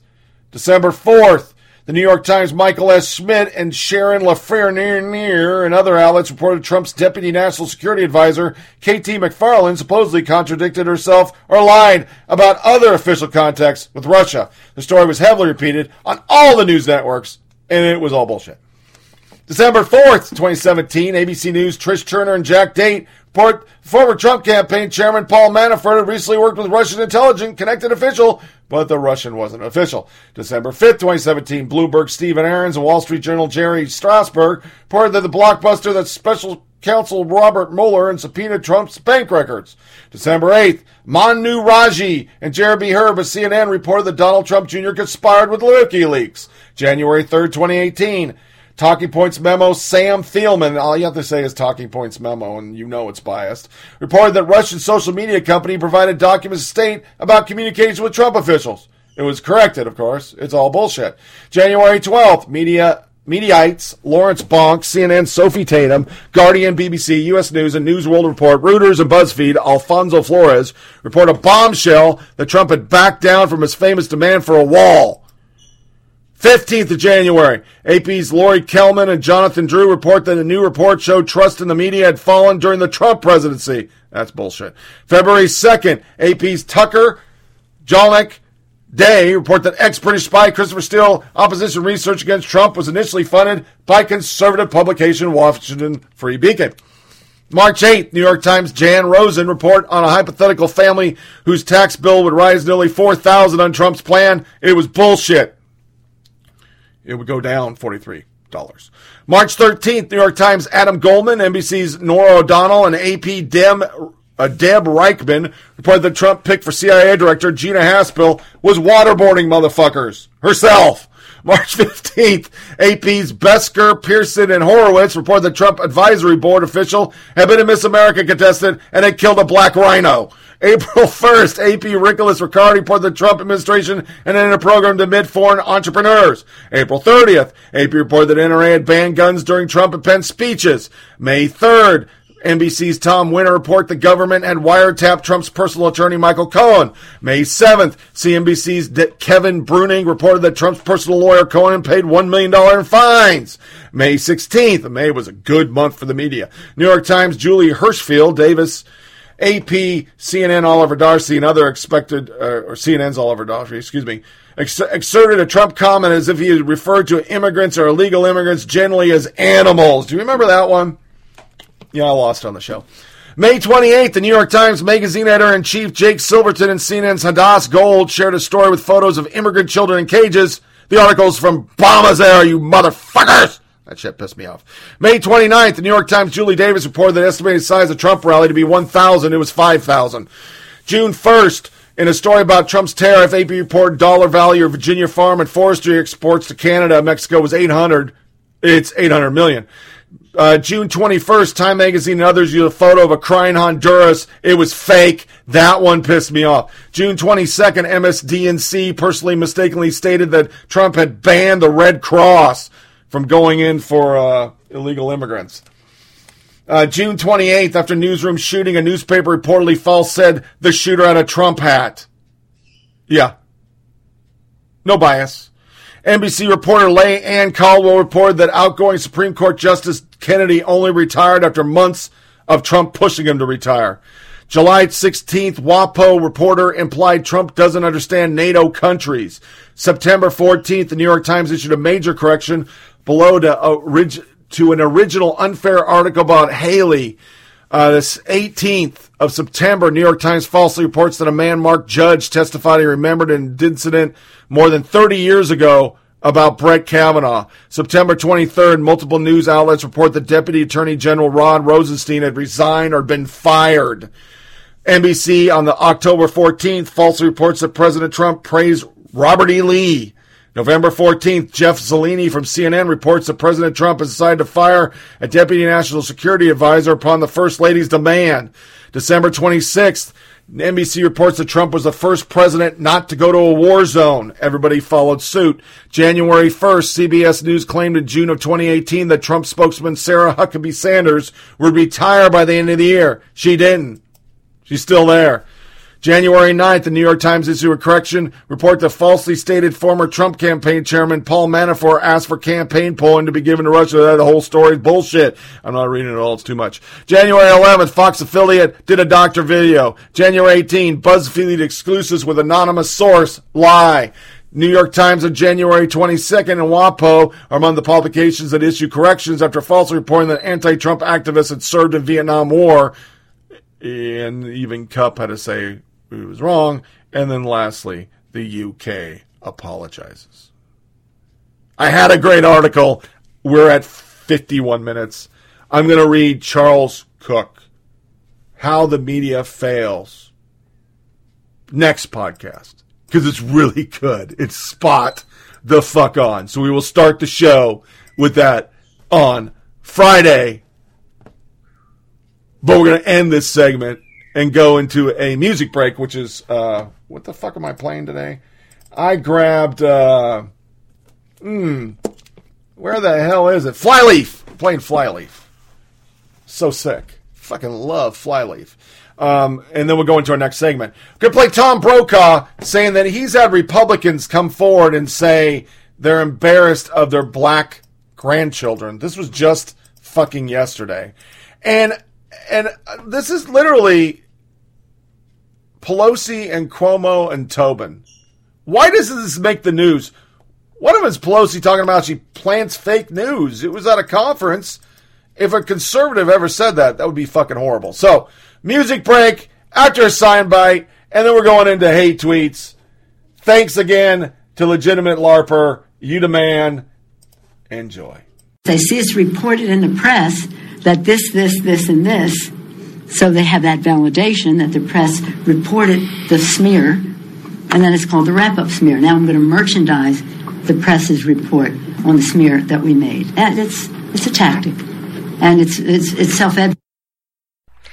So, did you catch that? What she says is you start out with something that's a lie and you throw it out there and then the press picks up on it and they write stories about it and you say, see, it's written in the press, so it must be true. This is exactly what they did with Trump. They demonized him. It was all fake about the Russia collusion. This is what they did with Kavanaugh. It was Is it impeachable? Look, it doesn't have to be a crime to be impeachable. It is whatever Congress says it is. And we've never had a sitting president stand accused of seeking to coordinate or exploit the efforts of a foreign power, let alone an inimical one, let alone Russia, in their attempts to interfere in an election, let alone efforts that were meant to be to his benefit in his election. This is serious stuff. Asked him to Boy, I, I, I, I have a different view of the implications of all this. I, my view is this is a me- the, the, the larger message that a lot of people are going to take from this story is that the news media are a bunch of leftist liars who are dying to get the president and they're willing to lie to do it. Well, that, And and, and I, I don't think that's true. But But is that you know, is that different? I mean, that's not. That's well, a I big mean, difference. I, I mean, I, I'm focused on the media exclusive. side. Preach talking about the law enforcement side, but I mean, they're not they're not contradictory. But I just think this is a bad day for us. And, and you know, there's no. I mean, I don't know, Brian. Brian, you seem I- to disagree a little bit. I, but I just think, you know, it reinforces every bad stereotype about the news media. right? Like it's And a lot of this we don't want to talk about, but the fact is, on the Republican side, a lot of people see the rise of an extraordinary important new constituency in American politics, Hispanics, who will come here and all be Democrats. Also, I hear when I push people a little harder, I don't know whether I want brown grandbabies. I mean, that's also a part of it. It's the intermarriage that is going on and the cultures that are conflicting with each other. I also happen to believe that the Hispanics should work harder at assimilation. That's one of the things I've been saying for a long time. You know, that they ought not to be just codified in their communities, but make sure that all of their kids are learning to speak English and that they feel comfortable in the communities. And that's going to take outreach on both sides, frankly. And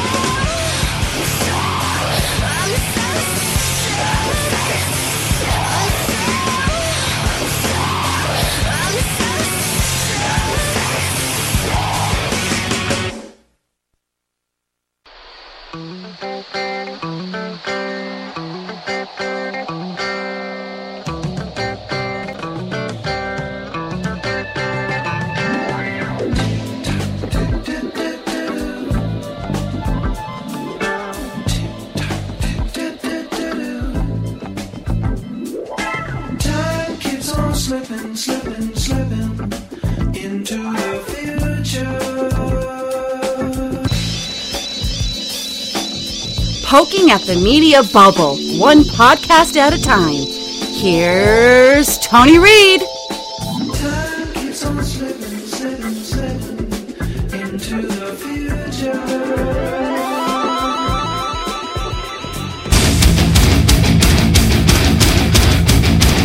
Hate tweet of the day!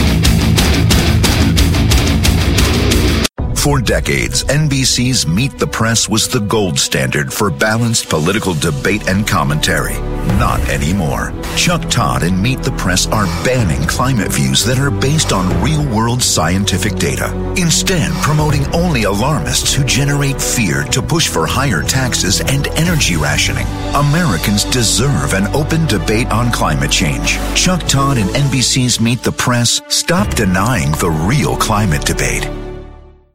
Yeah, I derailed in that first segment. I apologize. That's an hour and 48 minutes. I promised I was going to keep this under three hours, so we're going to have to condense everything. But that section is just, it's too good. Anybody who's been with the show for the last two and a half years, I, I hate the media. So it's going to hate, hate tweets. You heard an ad that's going against Chuck Todd. His reply is just unbelievable. Unbelievable. Contrary to Chuck Todd, an alarmist, there's a real debate among scientists, if not television journalists, about the extent of warming and its effects. Although the computer models predict rapid warming and actual temperature data shows only a modest rate of warming, real world data demonstrates a pol- pol- policies supported by climate alarmists unwarranted. Huge tax hikes and energy rationing will cripple our economy, especially hurting those who can least afford it. But when he was pressed on this, by this this CEI president, his exact statement is, it is very disappointing they chose to deny their audience a full range of views, barring climate policy results, whose positions are based on real world scientific data, limits discussion to pre approved outcomes, and forecloses initiative policy solutions. NBC has made it perfectly clear they have no interest in hosting an open debate on climate change or policy alternatives for the environment, as evidenced by their decision to reject both guests on air and paid ads during programs to give excerpts views shared by millions of Americans. He was pressed by it this week, and I think it was on Daily Show's Noah, yeah. Um, I think too often we covered, covered up is the wrong word. We sort of almost rounded the edges of what we saw. We gave a better picture because it's almost like, oh, that's an ugly picture. The country doesn't want to see that. We should make it better, rip a band aid off, and let's see it. This is about the coverage of Trump. Moving on, Noah touted Todd for his impressive and revolutionary show on climate change and brazenly banned any skeptics. I also didn't invite anybody who didn't believe in the moon landing, and I also didn't invite anyone who was flat earther. Is that all right? He said to a loud cheering of audience. But when somebody says to you, Chuck Todd, the press should be giving everyone an equal voice, laughing, Todd disagrees. No, our job is to be fair to the facts that are there. Once again, I, I pounded this guy for two years, and if you're a new listener, DNC staffer, wife's Jennifer Palmieri's besties, threw a birthday party during the election. This guy is not a journalist. He's never been a journalist. He cut his teeth on MSDNC, folks. Then he went over to NBC. So, yeah. Great article. I can't remember the author. How Twitter could be the death of liberal democracy. Um, it was from, I want to say, Town Hall or The Federalist. And read it. Just read it. I truly believe all our division is a media that's about clickbait and partisan bullshit and your CNNs and your MSDNCs and your Fox at night that just rile up people and get them tribal.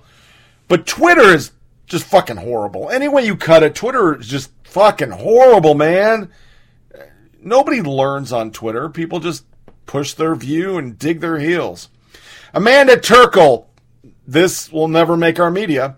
Joni Ernst is divorcing her husband, says he assaulted her after she confronted him about an affair, says she was the victim of verbal and mental abuse. Matthew Chapton, Chapman of Alternet, I'm sincerely sorry Ernst suffered this abuse of abuse, excuse me. No woman should and her husband deserves to pay for what he did to her. That said, it disturbs me Ernst could have this experience and still disbelieve Dr. Christine Blasey Ford. Republicanism seems to be to truly kill empathy. It didn't happen to her. That's the thing. Yeah. Wow. Others. I need to see co- corroboration. It's once again, you could talk shit about conservative women, you can call them whores, you can do whatever you want. It doesn't apply. The rules don't apply. You criticize Harris? Oh, fuck, you're a racist. Sexist piece of shit. Maggie Haberman. Privately, several veterans of the Trump 2016 effort say either that they can't see his road to 2070 right now, or that they think he can be, but he needs a course correction and he's squandering time. We've already started 2020. He can't win. Okay. We'll see how far that takes you because that's what you said last time. Not that I think he can, but I'm just saying the media's already pounding the drum. Already pounding the drum. I'm just really interested. That's why the next section's about it. Where are they going to go? Who are they saddling up to this time?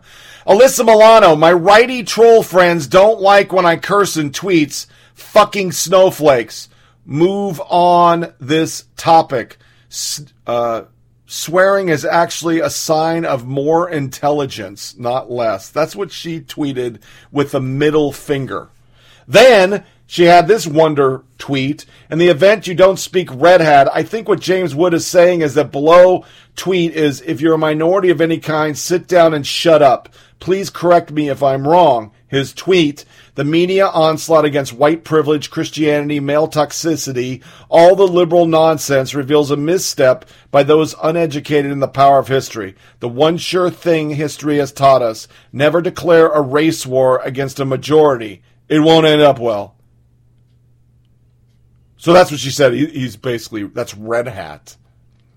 His reply to her was priceless. I shan't engage in a battle of wits with you, Alyssa, as I have soft spot for the disadvantaged. That said, I have always been a fan. Good for him. Eugene Gu. Jew. You know the dickhead MD. So basically, Nancy Pelosi dog walked Trump. Cardi B herself liked it so much she quoted the tweet. And then the very liberal Dr. Jennifer Gunter educated Cardi. Oh, I am Cardi B. That person you retweeted has stalked women here on Twitter using false accounts. I love you so. Please don't amplify him. You can never be woke enough. Ilhan Omar, roiled in controversy, inks 250k book deal. Already, they're giving her a book deal worth $250,000 for a memoir chronicling her path to refugee to congresswoman. The book by Omar, the first Somali American to serve in Congress, is a working title, This is What America Looks Like. Okay. But she also tweeted this stuff. The U.S. backed coup in Venezuela is not a solution to the dire issues they face. Trump's effort to install a far right opposition will only incite violence and further destabilize the region. We must support Mexico, Uruguay, and Vatican's effort to facilitate a peaceful dialogue. Yashar Ali. Another day and another questionable tweet by Eon, Minnesota. In this case, boasting praise from Rani, who has written many times to for RT, Kremlin-controlled media. Important to note that Congresswoman Omar serves as the Foreign Affairs Committee. Gets worse. Rani also worked for, in the Now, another Kremlin funded outlet, a member of the House Foreign Affairs Committee like Ehan, Minnesota, shouldn't be boosting propagandists funded by foreign adversaries. Yesterday, Congresswoman Eon, I'm just going to say Omar, I can't say her fucking name, retweeted Abby Martin, who most recently worked for Teles Sur, the media organization primarily funded by Venezuelan government. Before that, Abby worked for RT for many years. Also, Abby refers to 9 11 as an inside job. Her response. Just got a plain sorry for delayed response. Look, you can fundamentally disagree with someone and positively positive and positivity in something they have said, which the case here, I don't believe in full condemnation of humans. Yeah. I stand by the fact that we were lied to about the 9 11, which even the commission members themselves agree with. However, I don't believe it was an inside job, and it's an embarrassment to see people call themselves journalists using a six year old video to smear me and conflate statements I made, really, which my risking my job to speak out about Crimea. Yeah, okay. Hmm. Nate Madden. Omar urges compassion for ISIS recruits who chose violence to combat direct marginalization. No, really. She just wrote that. Yeah. Omar is a bad seed. Sentencing for nine Somali American men is set for next week in Minneapolis, but a newly elected official is asking for leniency. Minnesota Representative elect Ilhan Omar wrote a letter to the judge asking for compassion instead of decades of prison time. And Fox 9's Karen Scullin joins us now with what she had to say to defense attorneys and U.S. Attorney Andy Luger. Karen? Well, defense attorneys are asking for leniency, but so are several others who filed letters to the judge on behalf of the defendants. But U.S. prosecutors responded tonight with strong arguments why all of them should, in fact, receive the recommended sentence.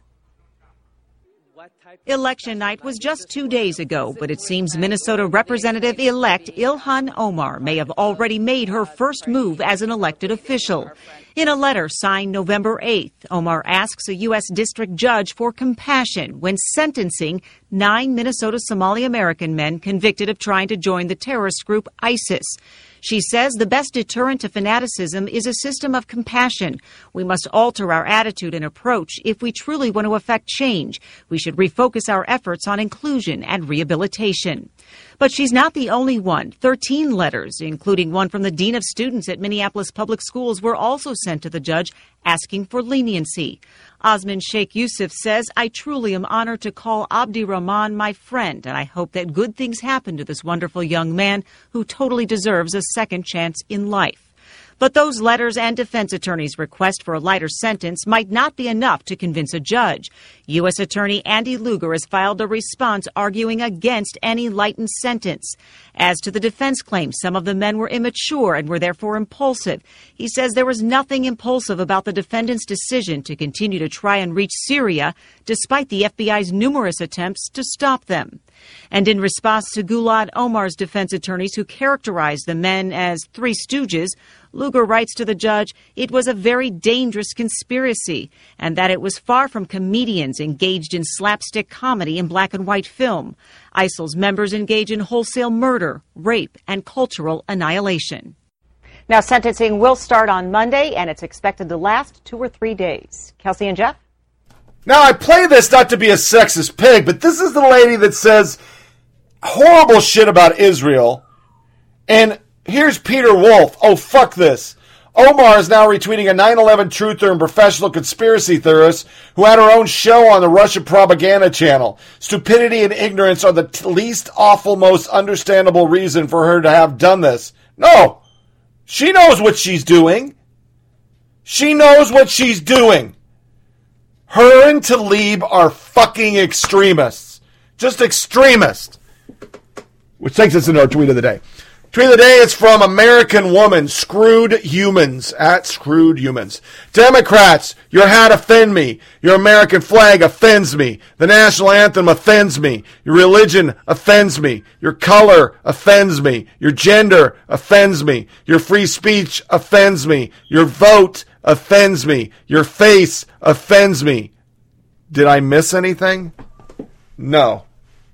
No, you didn't. To Covington. This time last week, there was a story about Covington Catholic in the news, that confrontation in Washington. I don't think this ever should have been a national news story, Mhm. but it went viral on Twitter.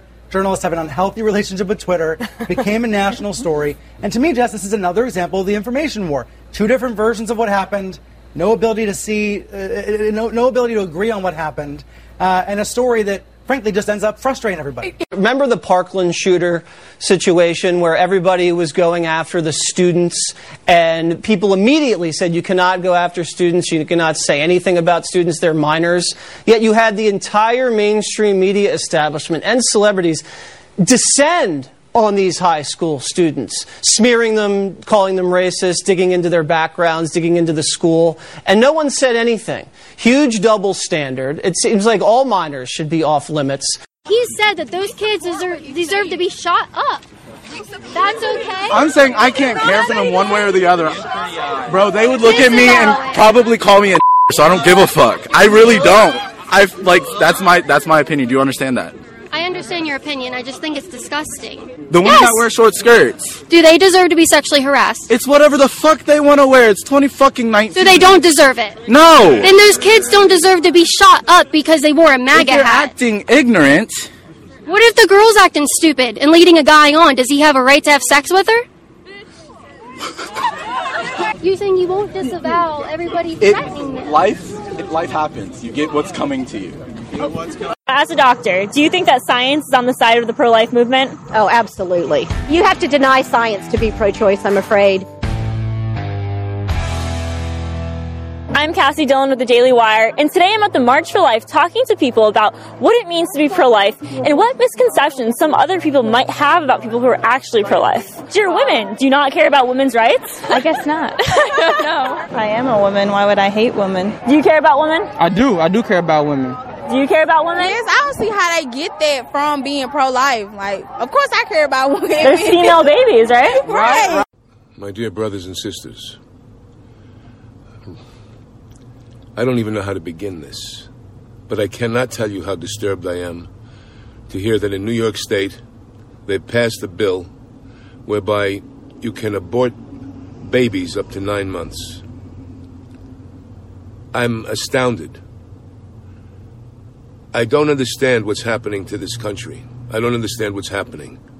Andrew Cuomo comes from Italian American roots. How he could let this happen and celebrate it and cheer for it and then say no pro lifers are allowed in New York. I don't understand it.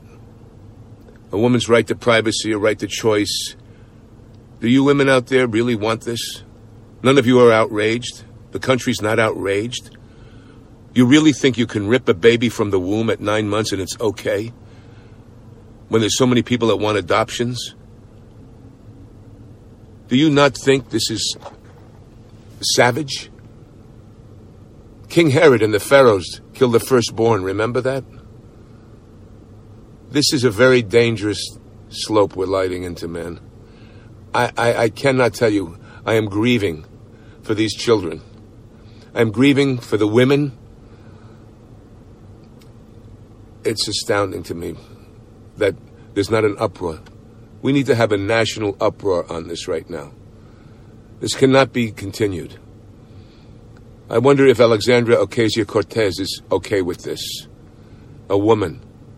Would you abort your baby at nine months? Do you understand the ramifications of this? What's happening to our civilization? Are there no more morals? Is there no respect for human life? No sense of law and order? The Democratic Party has become a party of chaos in the guise of helping everyone. This whole. It's just. It's a sad, sad time. Join me in the rosaries. Join me in prayer. Whatever. Over the course of his career, Dr. Levatino has practiced obstetrics and gynecology in both private and university settings, including as an associate professor of OBGYN at the Albany Medical College. And Dr. Levatino, we'll begin with you. Welcome. Thank you, Chairman and members of the committee. Um, I only have five minutes, so I'm going to get right to it. Second trimester D&E abortions performed between roughly 14 and 24 weeks of gestation. Your patient today is 17 years old. She's 22 weeks pregnant. Her baby is the length of your hand plus a couple of inches. And she's been feeling her baby kick for the last several weeks, but she's asleep on an operating room table. You walk into that operating room scrubbed and gowned, and after removing laminaria, you introduce a suction catheter into the uterus. This is a 14 French suction catheter.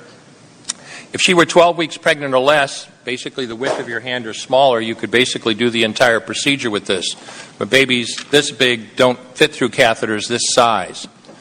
After suctioning the amniotic fluid out from around the baby, you introduce an instrument called a Sopher clamp.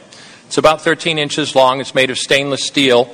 The business end of this clamp is about two and a half inches long and a half inch wide. There are rows of sharp teeth. This is a grasping instrument. When it gets a hold of something, it does not let go. A D&E procedure is a blind abortion, so picture yourself introducing this and grabbing anything you can blindly and pull, and I do mean hard, and out pops a leg about that big, which you put down on the table next to you. Reach in again, pull again, pull out an arm about the same length, which you put down on the table next to you. And use this instrument again and again to tear out the spine, the intestines, the heart, and lungs. Head in the baby that size is about the size of a large plum. Can't see it, but you pretty good idea you've got it if you've got your instrument around something and your fingers are spread about as far as they go. You know you did it right if you crush down on the instrument and white material runs out of the cervix. That was the baby's brains. Then you could pull out skull pieces. And you have a day like I had a lot of times. Sometimes a little face comes back and stares back at you. Congratulations, you just successfully performed a second trimester D&E abortion. You just affirmed her right to choose. The media is just fucking trash on this. They just won't give it up. You hear Seltzer and all them fuckers. AG conservative, awful people who make funny jokes are banned, but those who harass and threaten others who are left untouched. Twitter enforcement of the rules is ridiculously arbitrary and unjust. They should stop trying to police speech. Matt Dawson, sad news. Twitter permanently bans metric buttload. Rest in peace. Send fart jokes to pay your respect. Momo. Mo Ratty. On what planet does metric buttload get banned and Mr. Kids in the Wood Chipper not? Yeah. So, multiple stories coming out. The Kentucky Town's reeling. Large article, planned on reading it at a time, just way too long. Robert Barnes says announcing free rep of conf, uh, free representation of Covington boys. The leftist said bomb threats to my office, tried to hack my social media accounts, sent false reports to my credit agency, filed false reviews on lawyer sites, and claimed they could trigger illicit audits. I still stand with Covington. Granted, he's a turd. He's just trying to make money. But that's the left. There are no stories about that. Covington Bishop ended up fucking apologizing because he was totally wrong. But here are the WAPO articles, and this is the quick section. We just spent hour and a half on this last podcast, um, so I know it's it's double tapping, but I had at least show that nothing's changed. They partially kind of said, "Okay, we're wrong," but and now our journalist, they're just doubling down. Short togas and MAGA hats. Washington Post goes Greek to prove Covington kids were provoking. Yeah. Poor article. They go back to. This is a lesson we need to consider when looking at the Washington incident. That the boys were wearing MAGA hats and the other Trump apparel and allowed, if not encouraged, by their chaperones to do so while at a March for Life constitute a deliberate political act and the deliberate provocation. In our current context, it is impossible to separate the MAGA symbol from anti immigrant and anti minority views and policies. But oh, wait, there's more. Washington Post mocked for whining. Trump internet pounced. Whole article on this. And the outrage came from a parallel universe online, one that has been waiting for a moment like this. The pro Trump internet has for years worked to create a media environment that is designed to destroy the traditional news media and replace it. There's a lot more in there, but I'm just going to hit that one line because, you know, I've been saying it forever since I could be political, 2005, once I left the military. The media, Trump just did hope and change for the right. He just grabbed on something that he knew conservatives talk about all the time. The media has been a fucking train wreck as long as I've been alive. It was always biased. I played back in the early days when this was a format free show. Multiple convention speech reviews by the media for the Dem and the conservative. It was obvious. Multiple sound bites of scandals. Dem and conservative. It was obvious. Op eds. Everything leading up to elections. It has always been. There's never been a New York Times, WAPO, CNN selection of a conservative. There won't be in 2020. I can honestly predict in my lifetime, I will never hear them select a Republican for president.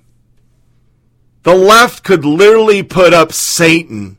They would justify Satan's the best candidate.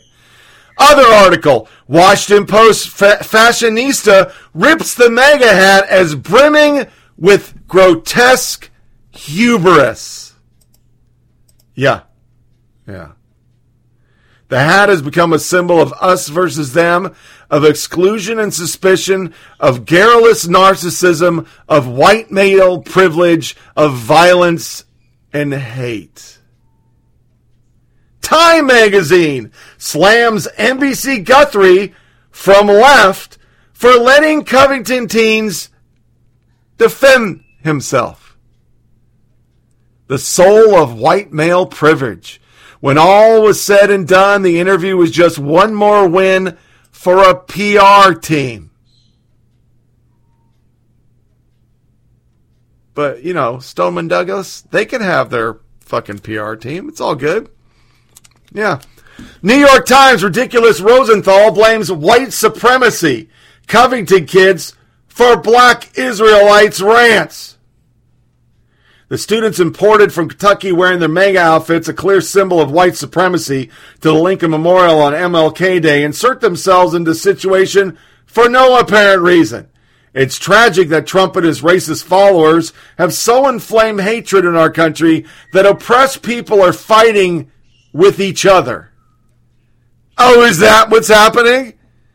Because I'm pretty sure those Israelite dudes will call them crackers and peckerwoods and faggots to any white person they've seen on the streets in Harlem. Because that was another definition that, oh, these, these are normal people. We're used to see them. Wall Street Journal, the high school deplorables, MAGA hats, the March for Life, Covington Catholic, and the mob of the most culturally deplorable boxes one can check in progressive America in 2019, the boys at Covington Catholic High School have most of them white, male, Christian, attendees at an annual March for Life in Washington, and wearers of MAGA hats. What's not to dislike? National Review, a crisis in citizenship. Why are, where are the adults spreading lies, making common cause with lunatics, attacking, attacking kids. Large article. It's really good. And my favorites from Stephen Miller. Some fun things to remember next time Chuck Todd decides to lecture everyone.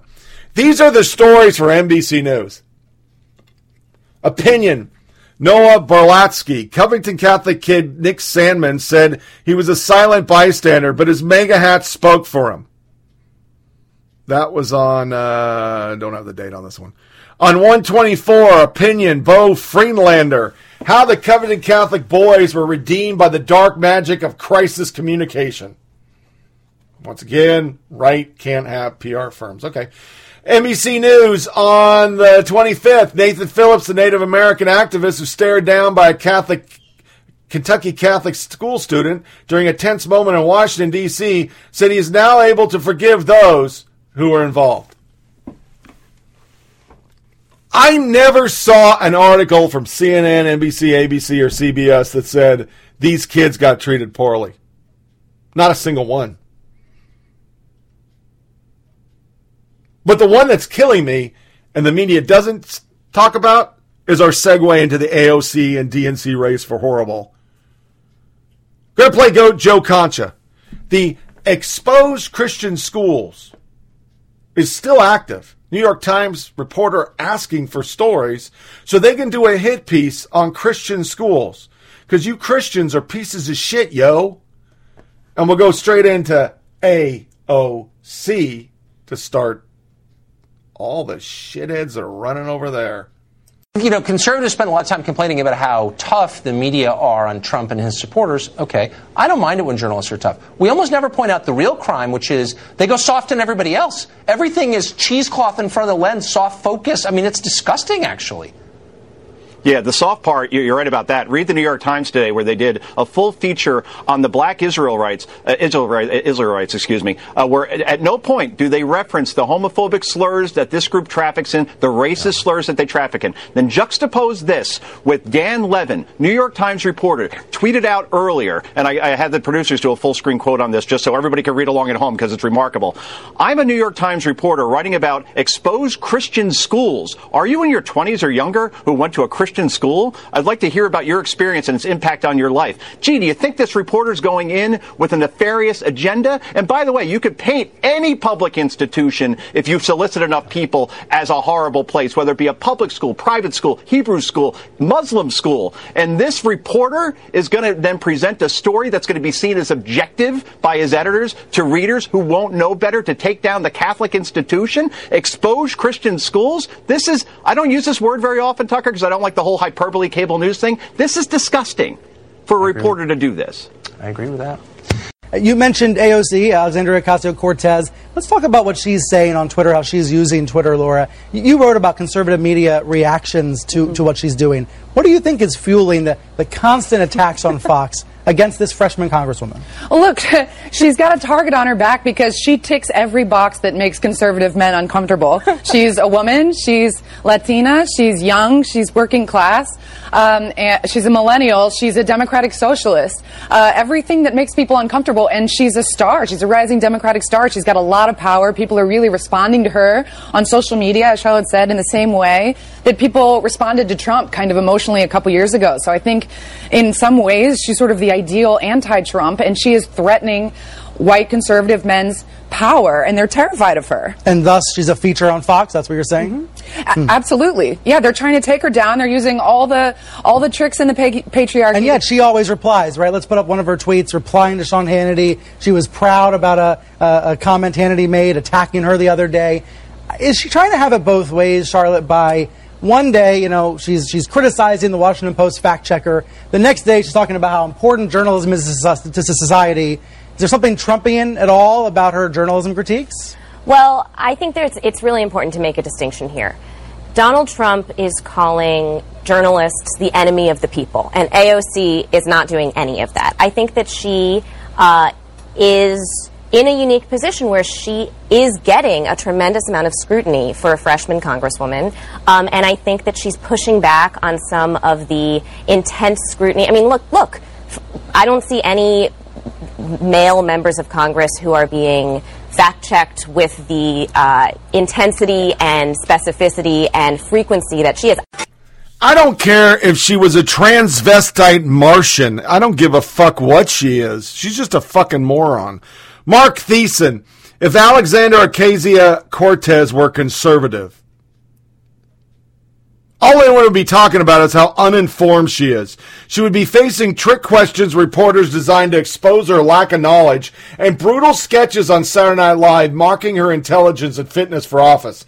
Instead, SNL fawns over her while CBS Late Show host Stephen Colbert, far from making jokes at her expense, eats ice cream with her and asks how many fucks she gives about her critics.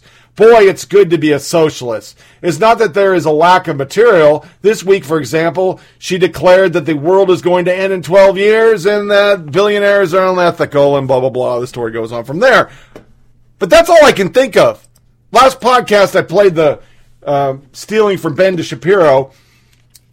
Who she reminds me of, the girl at a party you don't want to talk to SNL skit.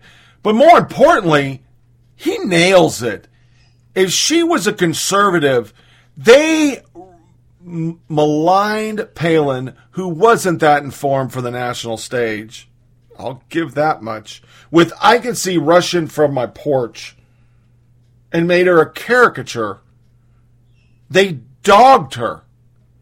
But this idiot goes out, doesn't know shit, says it's okay to be wrong but morally right, and the media backs her.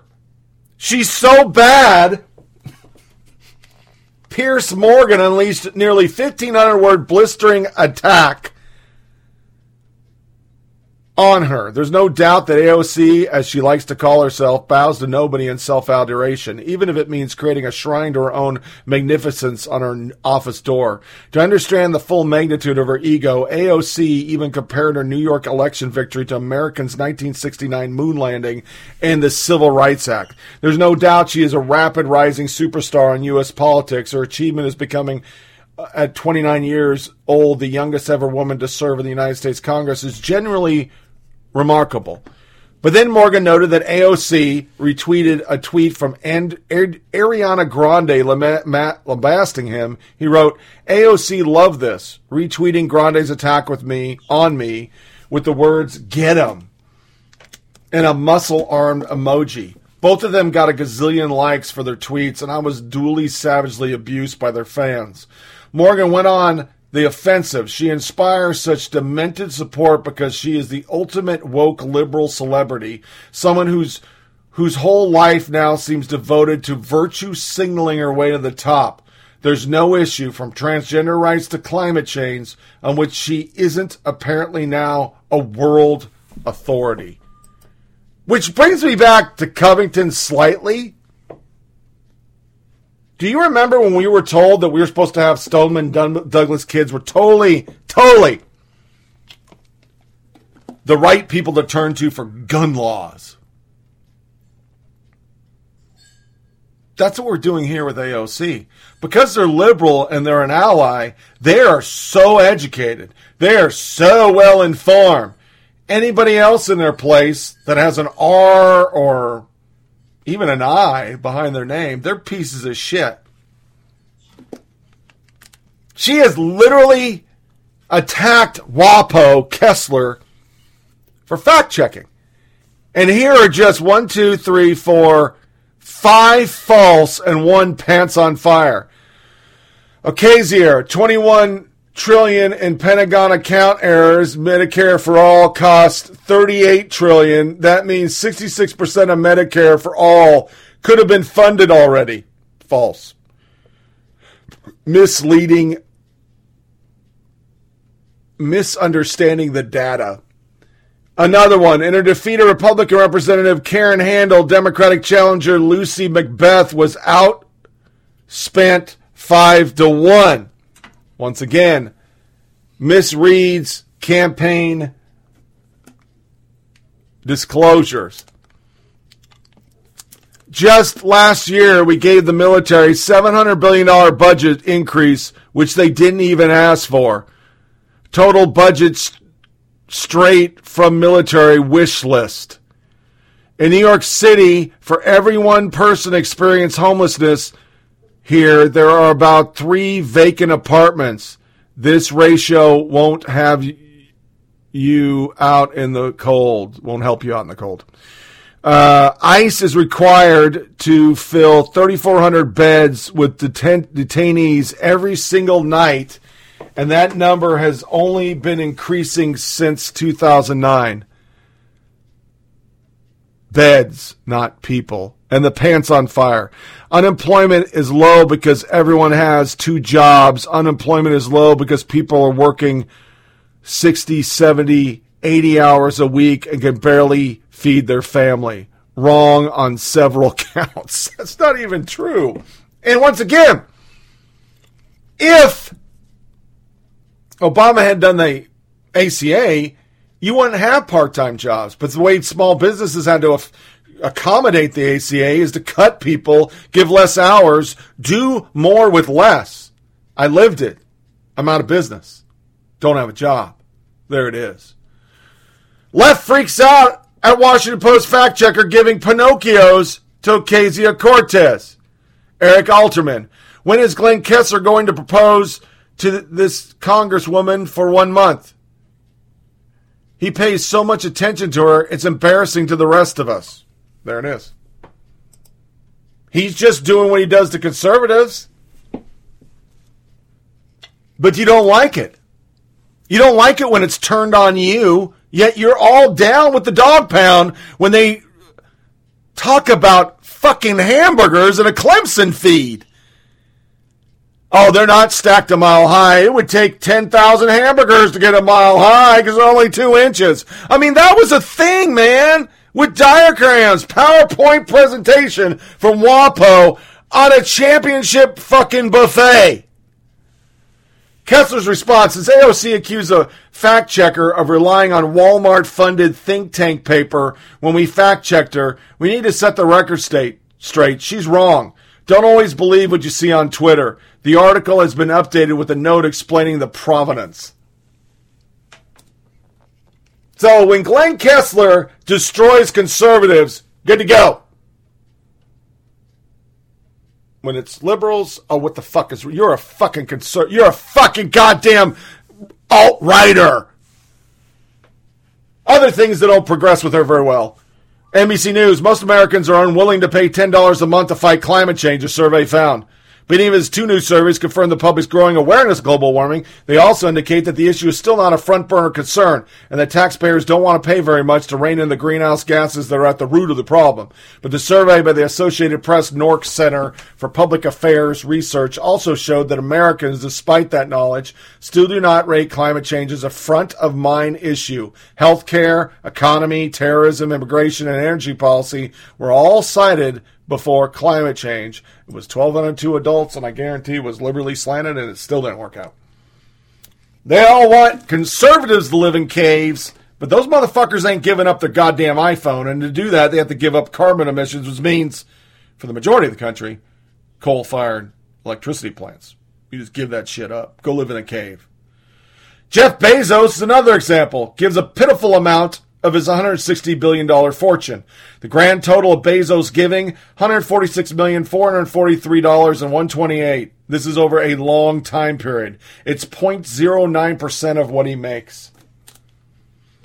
You can't get more liberal than Bezos. You just can't. None of them live this way.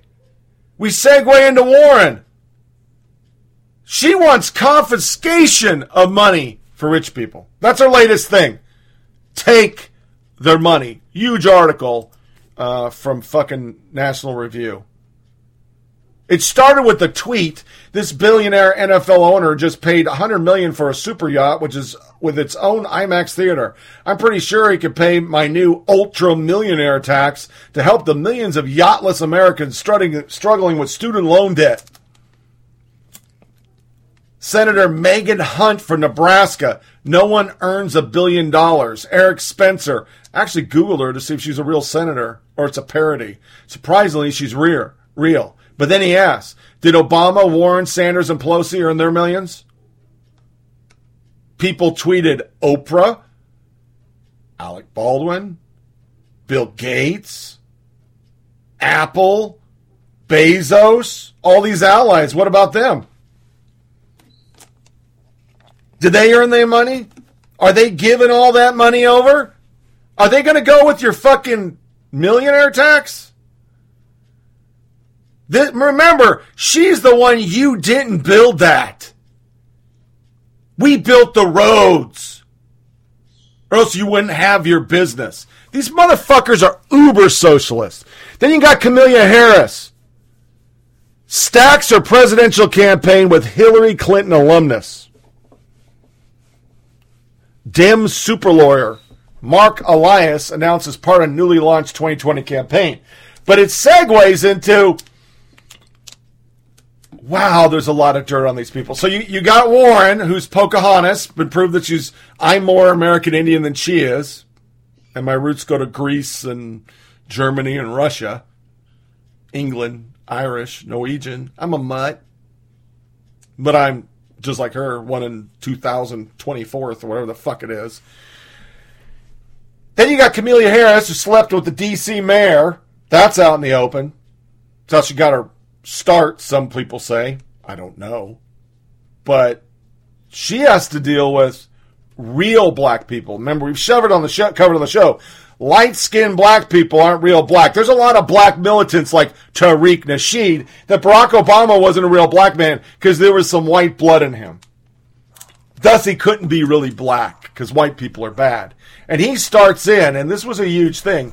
Camelia Harris has never identified herself with black people, but now that she's running for president, she needs a black vote. Her camp is trying to say things like Camelia is black because she went to Howard. Rachel Dolezal went to Howard too. Replies to this. Two of a kind. It's sad that one on the right embraced black culture while the one on the left has rejected the culture until now. So, how does she identify herself? Enlighten us, please, since you already went there. You must know, right? Joshua, it's not about who is black. There are black people everywhere, but who is ADOS? Who is the American descendant of slaves and part of the community? That's a whole different thing. Not everyone is of the lineage, so she can be a black, and she wants to. She, if she wants, she's a black Indian Jamaican. Dion, North Carolina. President Obama is not an American descendant of slaves, but is a part of the community. Or do you disagree? Part of the community? Tariq Nasheed. No. This is a sad excuse to bash someone. If you do not like her policies or have issues with her, then fine. But there's not a level of identity for someone who is black. The sleep worker strikes again. But there's more. So Camelia Harris is taking a page out of Hillary Clinton's playbook on how to pander to black voters. Camelia has pulled her hair back so she can show her ethnic edges, and she's dancing to rap music. I was going to play the video he has. It is just like Hillary and her hot sauce and her goddamn purse trying to be Beyonce bullshit. Louise Mensch jumps in. Hey, me too. This racist defended Bill Cosby and is an expert in the formation of the Russian language. He also said black voters shouldn't vote Democrat. If Camelia Harris threatens a misogynist Russian expert like the pro Cosby Tariq Nasheed, she's doing things right. And she tweets, so it's undocumented that white supremacist groups, some with Russian connections, were actively targeting black entertainers for extortion, and that's the basis of Bill Cosby's targeting. I didn't even know about this. Hmm. Wow. Ninja. Louise Mensch, my mind is messed up after taking hard drugs. So they start attacking her. Tariq Nasheed, the suspected white supremacist Louise thinks that black women's hair is something negative. And this black people are, that black people are funded by Russians dog whistle she keeps throwing out is exactly same Russian communist operative propaganda used against MLK before he was assassinated. Ben McDonald, Louise Mensch is a white supremacist, is the take we all needed. Why am I reading this shit? Because this is how fucked up these candidates are. This is how fucked up we are on the left. We, we and I'm not saying the right wasn't. There was a 16 person clown car in 2016, but none of this is in the media. None of it. I mean, we pulled out all stops to stop Trump. Camelia Harris slept with a D.C. mayor isn't even on the lips of CNN. They're talking about how she is the second coming of Christ. Kasie Hunt, Jeff Zeleny reports on the inside politics. Hillary Clinton is telling associates she hasn't closed the door on a 2020 bid. 10,000 tweets. No, no, no. Fuck no. No, please don't run. No. No. So right now on the left, you have Gillibrand, Harris,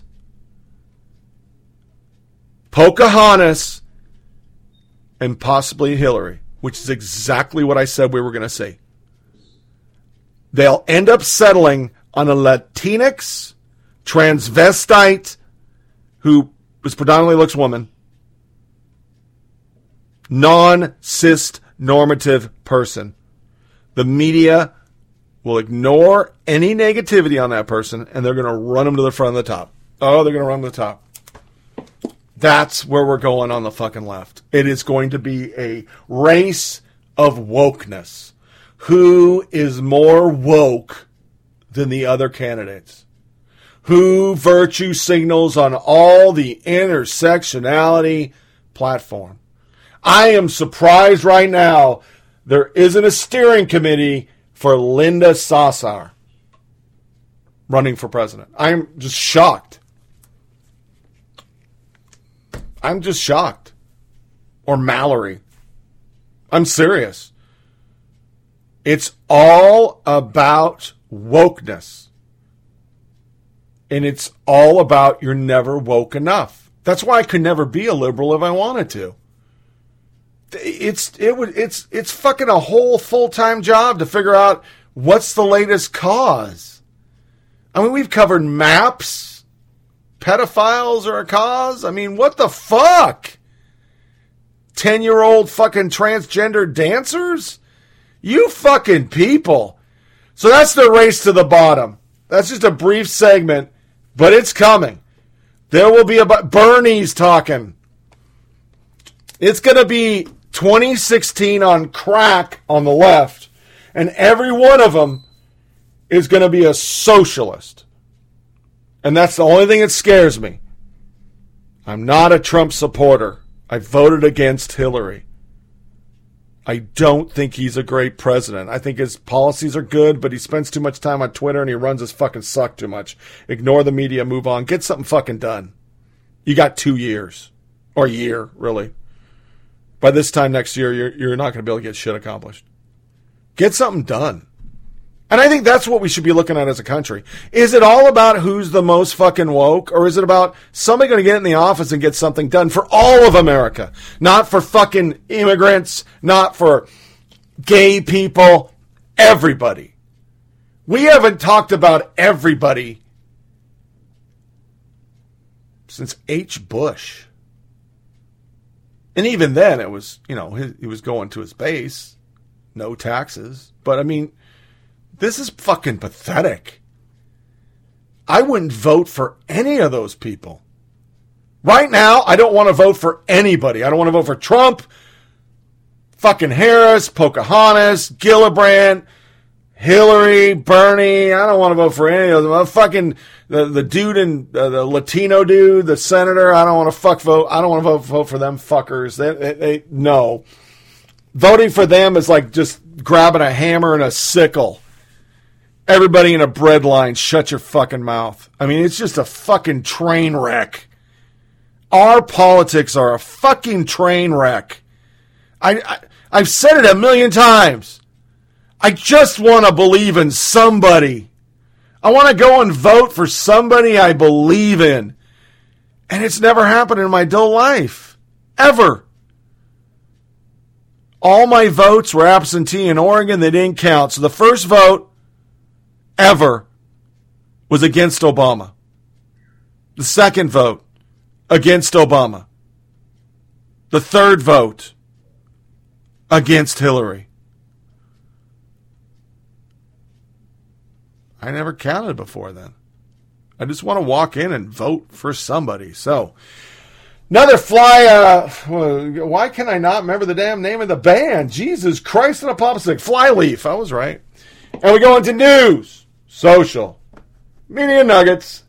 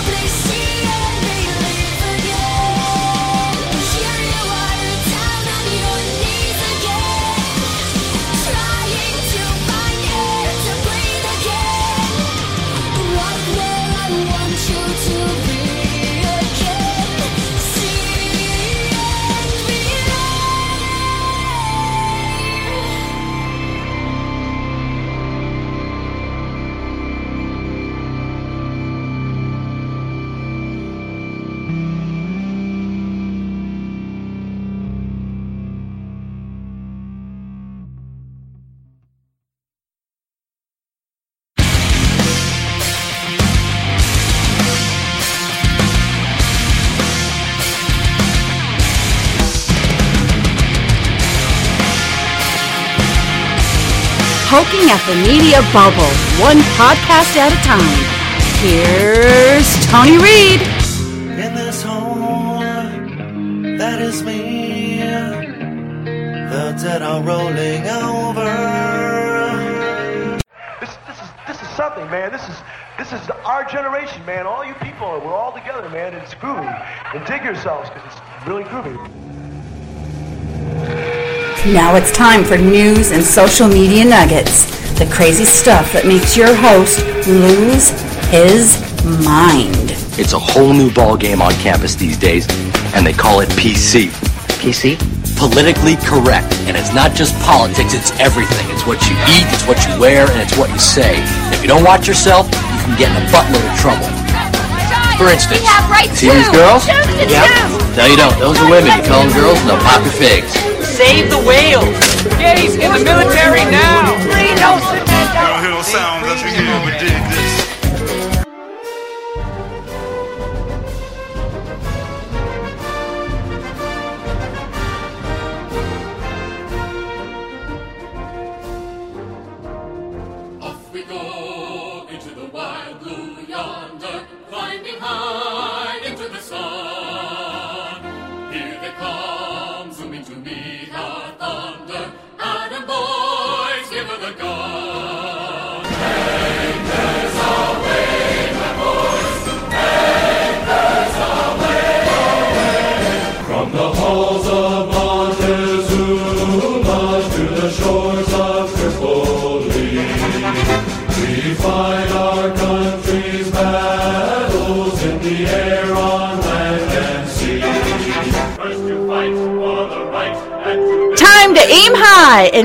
you can be, for it's an adventure for the few, the proud, the brave in Military Corner.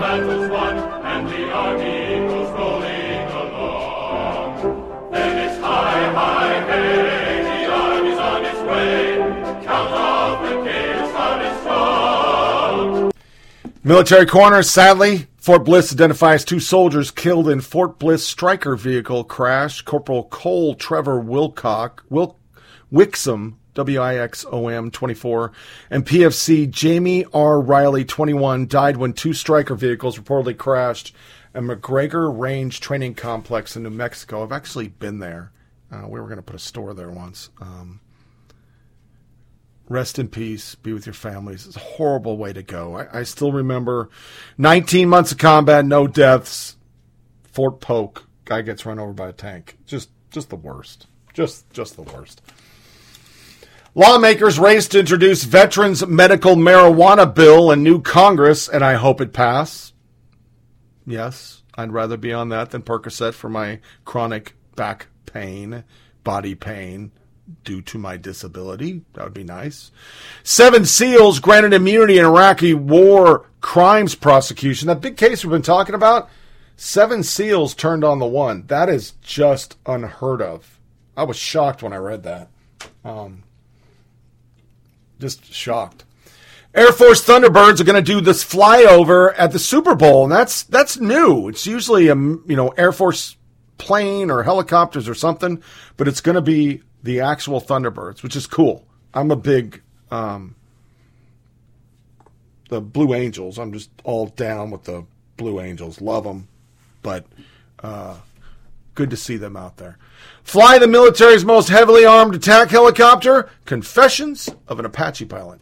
Nothing is more powerful than a young boy's wish except an Apache helicopter. An Apache helicopter has machine guns and missiles. It is unbelievable, impressive complementary of weaponry and absolute death machine. So Task and Purpose talked to this Tyler Merritt about it. Uh, imagine you're ta- talking to someone who's never seen a helicopter. In a few words, describe it. It's basically a fucking flying tank, usually with angry jaws on the side just to fuck with people. Why do you think the Apache is such a popular helicopter? Most guys who join the military are not in it for the money. They're there to blow shit up. And if you can fly around and blow things up as a kid who played Army, it doesn't get much cooler than that. In reality, there's nothing cooler than being able to respond to requests for fire and help the guys on the ground. When's the worst time to be an Apache pilot? Flying during the day when the air conditioning breaks, the cockpit turns into a fucking sauna like no other. I'm talking canopy greenhouse will get to around 138 degrees, and that's where all your electronics start to fail. You can't escape the heat. You can't open your window, so it gets ungodly hot. When's the best? At night. We own the night. A lot of shenanigans go on at night because people forget that flying at night is by far my favorite. Are there certain things that only Apache pilots can do?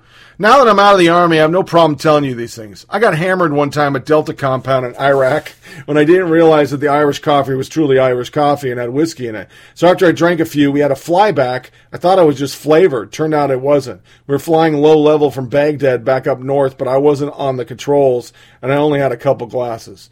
So what is it? So what? Is that like drunk backseat driving? I think it's more drunk co-piloting. what what's it like doing a gun run in an Apache helicopter? Can you describe how it feels, the sound, sensations, sights? Man, it's like sex. I have the hairs on my arms pricked up just thinking about it. It's not too weird to say. I have a bit of a freedom boner. I love this guy. There's nothing much better if you're into guns and into flying and getting to combine the two. There's a whole level of complexity involved. You're not just dealing with shooting and terminal ballistics. You're dealing with aerial ballistics. There's math and it's complicated. Projectile shift, trajectory jump, all those things come into play. Shooting the 30 millimeter is pretty cool. The Hellfire is totally anticlimactic. I thought there'd be a huge ball of fire, but just like poofed. But the rockets, the 2.75 inch Hydra rockets, that thing is awesome. You don't have weapon pro- you don't have weapons processors that are doing the ballistic calibration in your eyeball. It boils down to pilotage and skill. I watched my master gunner, who was crazy motherfucker, shoot a rocket around a building. He curved a rocket around a building. You only get that after your fifth year long deployment to a combat zone. Well, good guy. You know, I've talked before about uh, Afghanistan, but we got sent to Omar, Oman, excuse me. I got Omar stuck on my head because I hate that lady. She's a fucking Islamist. Um, and we had R and R. You know, they took her guns away. It was like four days. Got a drink. They didn't really care. You had like a two drink limit, but we were 101st guys, so they didn't punch our tickets. They just gave us drinks. And I did get to talk to the Apache pilots that were on our mission during Operation Operation Anaconda, and um, they were good dudes. They were just good dudes. They were grunts, but they were pilots, so it worked out. And lastly, on Military Corner, um, Sergeant Will Gardner. This is a pretty damn good movie. Gary Sinise is in it. Um, what's his name? Max. What, the guy from I, I, fucking edited down the story. So Max Pirelli, I think his name is. He was from the unit, and um, you know, there's some poetry in there, a couple moments that are just weird, but it talks about the serious mental illness problems and homelessness. It's just like 50,000 people a night are sleeping on the street and they're vets.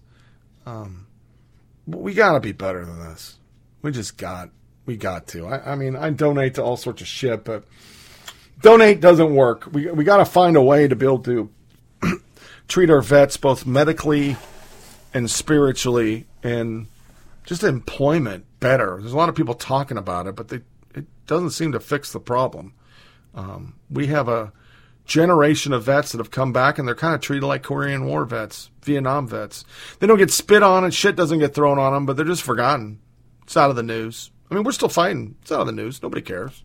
They just don't care. So, into our college crazy, and these are college students once again blaming Trump for the shutdown because that's what their teachers told them.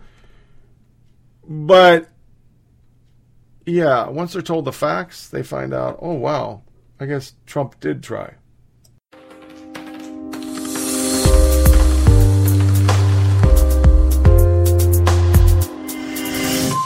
What's your thought on who's to blame for the shutdown? the president. I think specifically Trump. Since this has been the longest government shutdown, he is mainly responsible. Um, personally, Trump. Um, I would definitely say Trump. I would say mostly on Trump. Maybe get the government working again, like that would be good. I would say Trump is to blame. Okay. Yeah, Trump is probably to blame. If President Trump were to make some of the of the concessions that Democrats have been asking for, like protection for DACA Dreamers, eight hundred million dollars for humanitarian aid, extra funding for judges to get some of the immigration cases moving, if he were to offer those three things, do you think the Democrats should consider compromising on their end? Yes, they should. What do you think? Yeah, I would agree. I think that they should compromise. I think that would be a good start. They should allow some funding for the wall for now if Trump were to agree to some of their terms as well. Getting the government working and getting those protections for like dreamers, that's obviously super important. And if like s- uh, conceding like a small portion of that of something that's probably not going to be done, eh, it's like kind of a like a bittersweet kind of. Did you know President Trump actually has offered that already? Really? no, I didn't know. Are you surprised by that? Yeah, like, yeah. And what are your thoughts on that? Uh, I don't know. like, So, are you surprised by him offering those compromises? Um, I would say, I would say, yeah. I would say it is pretty surprising. Okay, that's awesome then.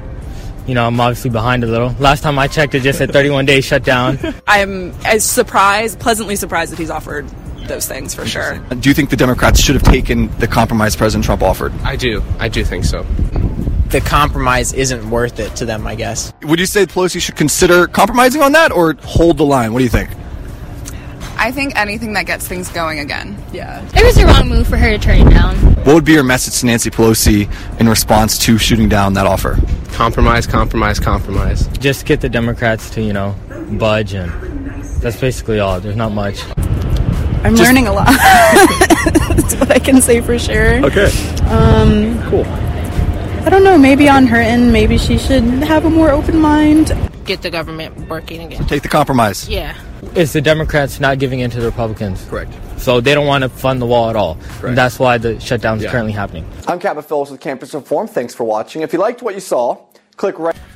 Heather Mac Donald again. The deadly shootings of Black Lives Matter ignore opportunistic outrage. Anger about comparatively rare white on black hate lets advocates ignore a far more perverse reality. Look it up. It was, I want to say, on um, The Federalist. Great article. It is spot on. It nails the Shaun King shit that the media ignored, that he just lied and made shit the fuck up and made it a white crime, but it wasn't. And there's even articles where the family say, I really wish we wouldn't have said anything. It's it made us not find the real shooter, and we shouldn't have said white when we didn't know. It's out there. It's on Daily Wire. Interesting, the media ignored it. ASU lecturer posts info about Coveney students, but it's the wrong one. Lillian Marie Wallace falsely identified Michael Hodge, a student at Covington Catholic High School, as the person who confronted Native American Nathan Phillips. The name of the kid in front of Michael Hodge, Wallace said in reply to a Facebook post pertaining to the incident made by the University of Illinois Urbana-Champaign Gender and Women's Studies Department.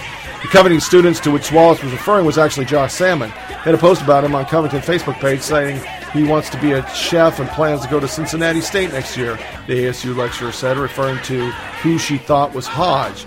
She listed the phone numbers for Covington State University admissions, Covington Catholic High School, the Diocese of Covington, and the Diocese Board of, of uh, Covington. And It's a fucking horrible tweet. Wallace and others misidentified Hodge. As a result, the Hodge family was subject to an onslaught of harassment and death threats, according to tweets by Andrew Hodge, the oldest brother of Michael Hodge. Yesterday was supposed to be a day of celebration for my middle brother Alex, who got married last night. Instead, my family had to deal with the fallout of my youngest brother, Michael Hodge, being falsely accused of standing and smiling in front of an indigenous man with a drum. Andrew Hodge elaborated, saying that his family was flooded with harassment and threats of physical violence. He tweeted that his parents' address was even posted online and that the family business had been defamed. The older Hodge brothers slammed those who shared this misinformation and stated that people tried to get Cincinnati State to rescind Michael's admission offer.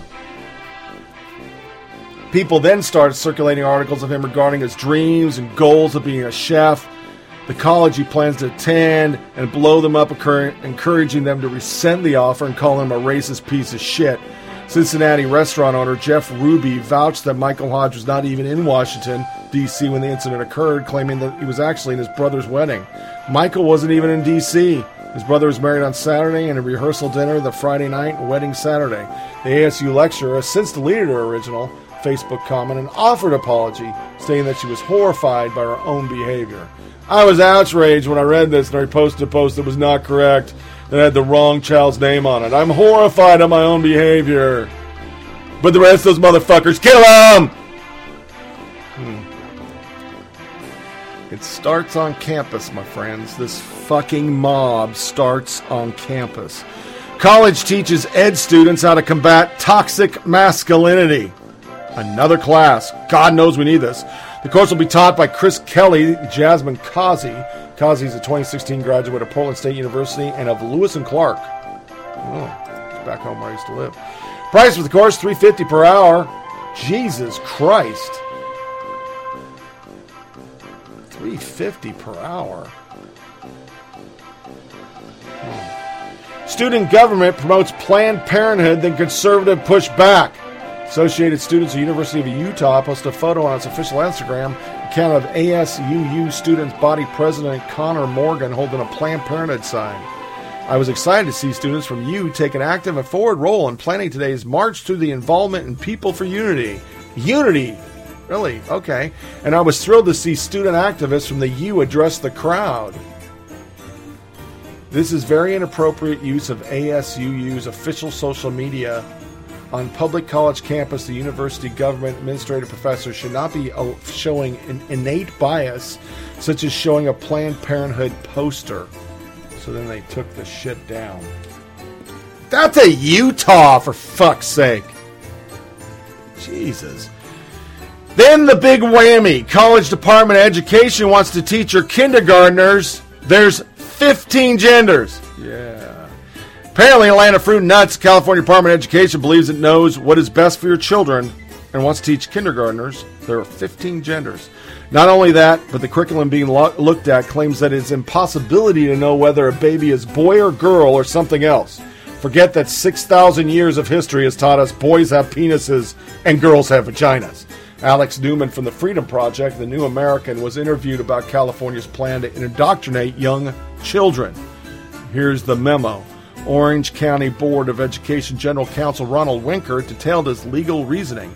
As part of the California Healthy Youth Act, government schools are required to provide so called comprehensive sexuality education. One section of the education code, though, allows parents or guardians to excuse their child from comprehensive sexual health education and HIV education. Unfortunately, fortunately, there's a giant loophole in the law that still mandates LGBT indoctrination. Another section of the code explains that the exemption does not apply to instruction material or programming that discusses gender, gender identity, gender expression, sexual orientation, discrimination, harassment, bullying, intimidation, relationships, or family, and does not discuss human reproductive organs and their function. Therefore, parents who disagree with the instructional material related to gender, gender identity, and all this other bullshit cannot excuse their kids. However, parents are free to advise their children that they disagree with some or all the information. Basically, we're going to brainwash your kids whether you want us to or not. They're going to embrace the rainbow, as it says. Large article. Disgusting. Just disgusting. Why do kids in kindergarten need to know their 15 pronouns? Why do they need to know about sex at all? Why? I understand biology is really important, but you lefties ignore biology because then you say there's 95 fucking genders. So, I mean, it must not be that important to you. It used to be this is an ovary, this is a testy. Hmm. The bookstore that we talked about about the New York abortion law that posted the picture on our last podcast, they got overwhelming support. People went crazy on their Facebook to the positive. Yeah. That's why you didn't hear it in the media. If it would have been the opposite, the media, like CNN, would have ran front page breaking news the Chiron, bigoted bookstore. Forced to close due to public outrage over Facebook post. Yeah, that's what it would have read. Staying on the theme, CNBC wants you to know kids make you poor. In an article for CNBC updated on Thursday, author Yoni Blumberg writes that kids really are just the worst. Your friends may tell you having kids has made them happier. They're probably lying. Research shows that parenthood leads to a happiness gap. Maybe that's because the pleasant pleasures of parenthood are weighed by all the extra responsibility, housework, and of course, the costs.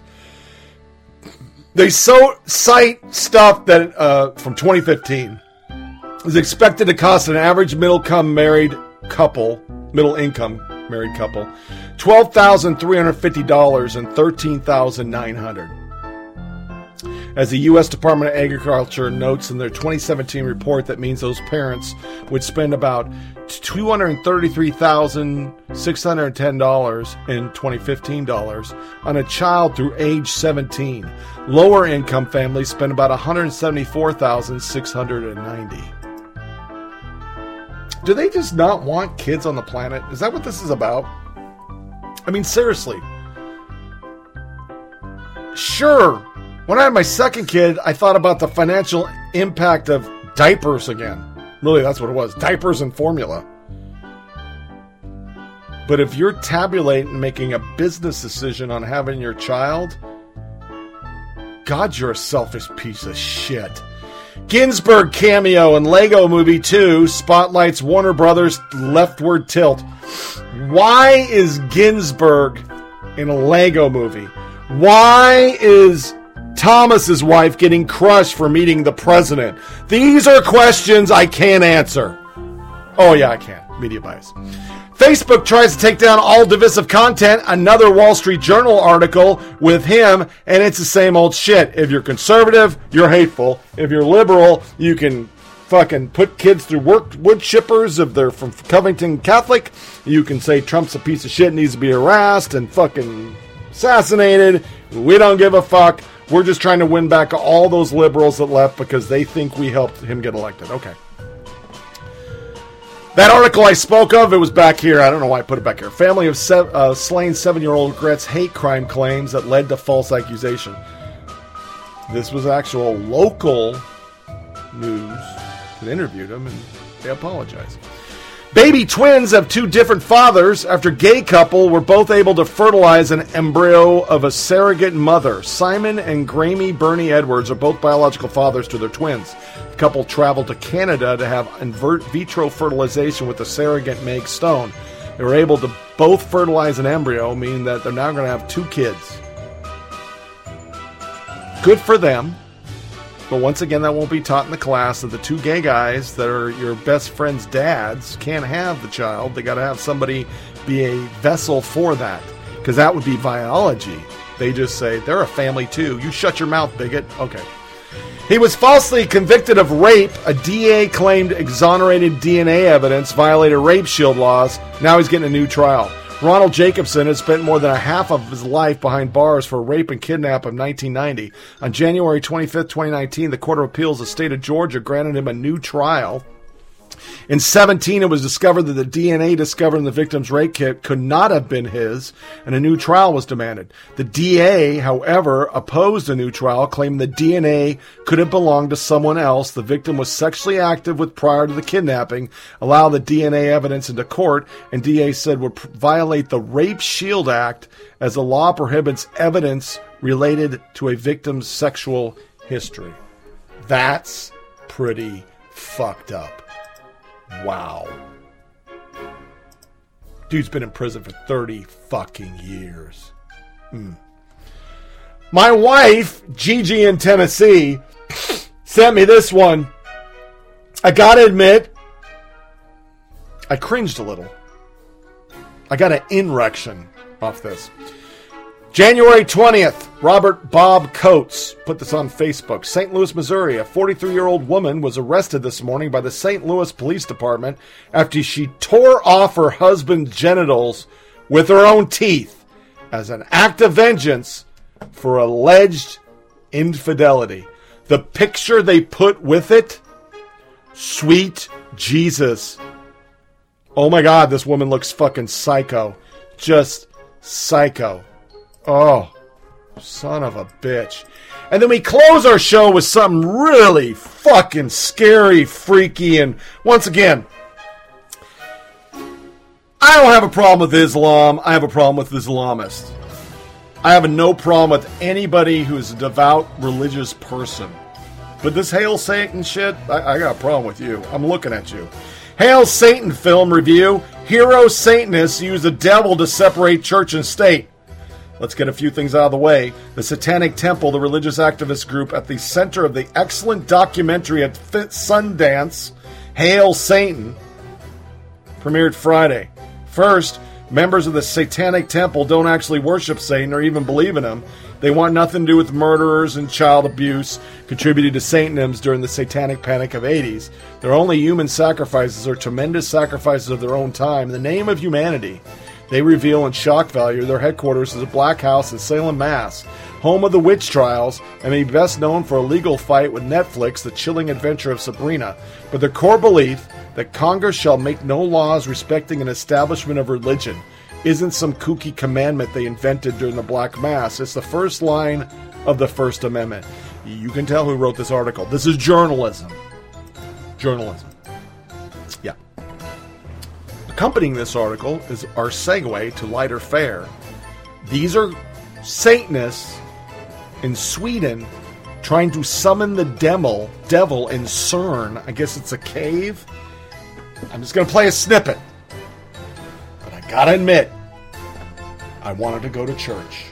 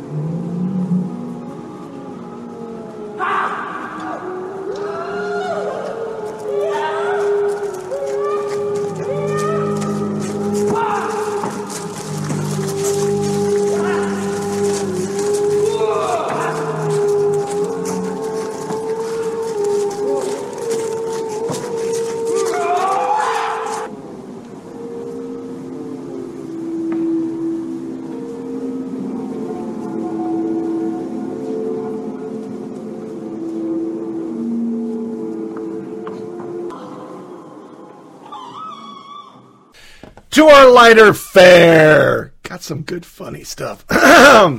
Toxic masculinity meet its match. Two men to perform with the Rams cheerleader at SB 53. Yeah, you knew CBS was on this like white on rice on a paper plate in a snowstorm. It'll be followed by diversity firing, comedy sketch, trolls, woke outrage campaigns. This one's a little long, but god damn it, it's good. So here are the Super Bowl male cheerleaders because, yeah, we need that in our lives. And I, who was the fucking sketch by? Make sure I put this right. Sketch group Riot Act. Um, funny shit. Enjoy. We are back now with the Super Bowl first that's taking place on the sidelines. For the first time ever, male cheerleaders will be at the big game, breaking barriers and cheering on the Los Angeles Rams. Napoleon Jinnies and Quinton Peron now made have made history when they became the first male cheerleaders in the league this season, and they're joining us now along with their coach Emily Liebert. And guys, it's not a bad way to end your first season. Good morning. Good, Good morning. morning. See, And, and so, how does it feel? A lot of people think the Super Bowl, the players are the only ones who go and really enjoy it, but and, and only ones who, who who can say we're going to the Super Bowl. But now you can say it. The support system. So, how do you guys feel about that? How do you feel hearing you're going to the Super Bowl? It's I been don't such a what to say. dream. Like- Clearly, we're overwhelmed. Um, It's like a fairy tale.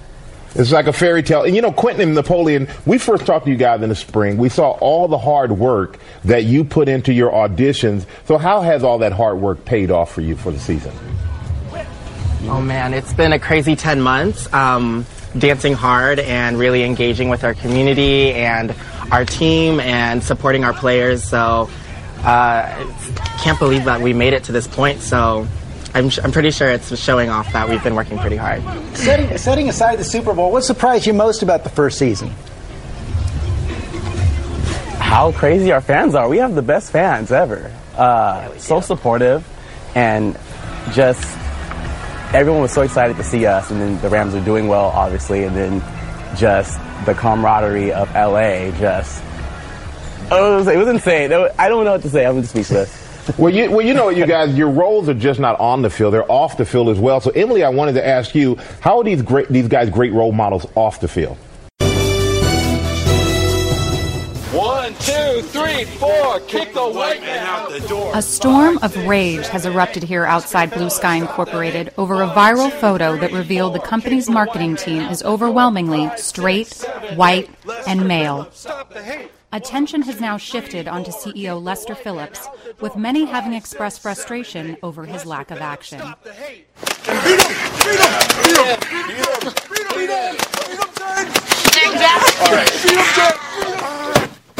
All right, look, fire the marketing team. The uh, the, the the black Muslim in sales. What's his name?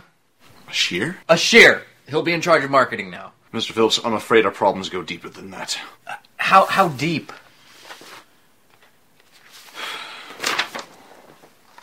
Yesterday, we in HR made some amendments to company policy regarding microaggression. Again. I take this shirt seriously, sir. This may come as a shock to you, but this company is a festering cesspool of insensitive privilege. A much needed purge is upon us. Privilege. What, what kind of privilege?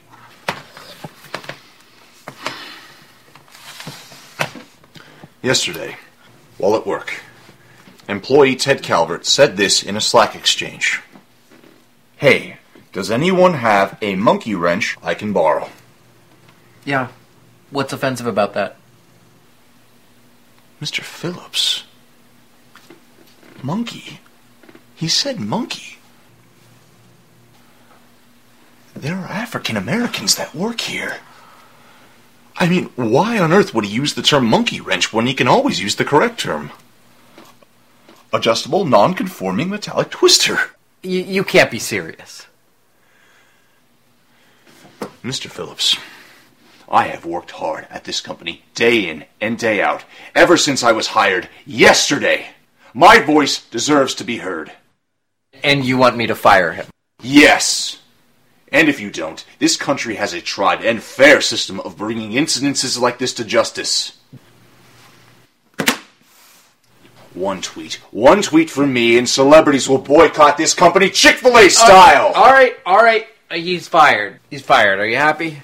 I have not been happy since the day Hillary lost. Now, on to the next offender. Oh, come on. Another one? Oh, I'll tweet. No. Oh, I'll all do right. it. No, all right. Fine, fine. Go on. What's next? This is Brenda Felice. She is a professed hater of The Last Jedi, the most diverse, female empowering Star Wars movie ever. She actually posted LOL in response to a Forbes article about how little kids do not want to play with Rose Tico action figures. She hates Asians. Fire her! Or. Fine, she's fired. Now, this is Bryce Johnson. He typed on Facebook, I love Kenan Thompson. SNL sucks without him. Yeah, what's offensive about that? Mr. Phillips, everybody knows that without the talented, brilliant, sexy, hot Leslie Jones, can anyone dare say that SNL sucks? Bryce Johnson is a racist. Fire him. Racist, he's black, and Kenan is black. Well, then he's sexist. Fire him for oppressing Leslie Jones like some sort of slave master. Whoa. Uh, all right, all right, he's fired. And now look at this. A mere 10 years before I started working here, employee Ashir Hamad said this on Facebook. The Quran says homosexuality is unnatural. Vote yes on Prop 8. Okay, I can see how that would be offensive to gay employees. So Ashir is fired. Good. Good. And now fire yourself for firing a follower of the religion of peace. I'm not firing myself. No, no tweeting. Don't tweet. All right, fine. Fine. I'll fire myself. To save the company, I will fire myself. You're fired. I'm fired. Uh, Dominique in finance, she'll take over. She'll run the company. You sexist pig! You're not going to appoint a woman CEO? Dominique is transgender. Doesn't that count as woman in, in the games you people play? Oh! Oh! First of all, it is not okay to call gender preference a game. Nor is it okay to use the phrase you people. Well, that sort of language offends me right down to my very front hole. That's not an expression. Secondly, Dominique is not transgender. Dominique is gender fluid, which means some days he identifies as a man and some days she identifies as a woman. And And oh my gosh, there's a calendar. if you hire him Monday through Wednesday when he identifies as a man, you're a sexist pig who's helping to keep white privileged males in power. But if you hire her Thursday and Friday, you're a feminist hero who's helping to topple the patriarchy. Okay, fine. I will wait until Thursday to fire myself, and then I will hire Dominique during the brief 48 hour window where Dominique is a woman. No, no, no. Why, why, why? Because Dominique has to be fired. Don't you see, Mr. Phillips? Dominique referred to himself in the third person on Friday. He said she. He used the wrong pronoun to refer to himself. You must fire her. Fine. You know what? Fine. Dominique is fired. Dominique is fired for using the wrong pronouns. I'm fired for being an Islamophobe. Ashir is fired for being a homophobe. Bryce is fired for not finding Leslie Jones sexy. Brenda is fired because she didn't like The Last Jedi. And Ted is fired because he's used the word monkey wrench. All right, we're all fired. I'm fired. They're fired. You're in charge now. Have fun. M- Me?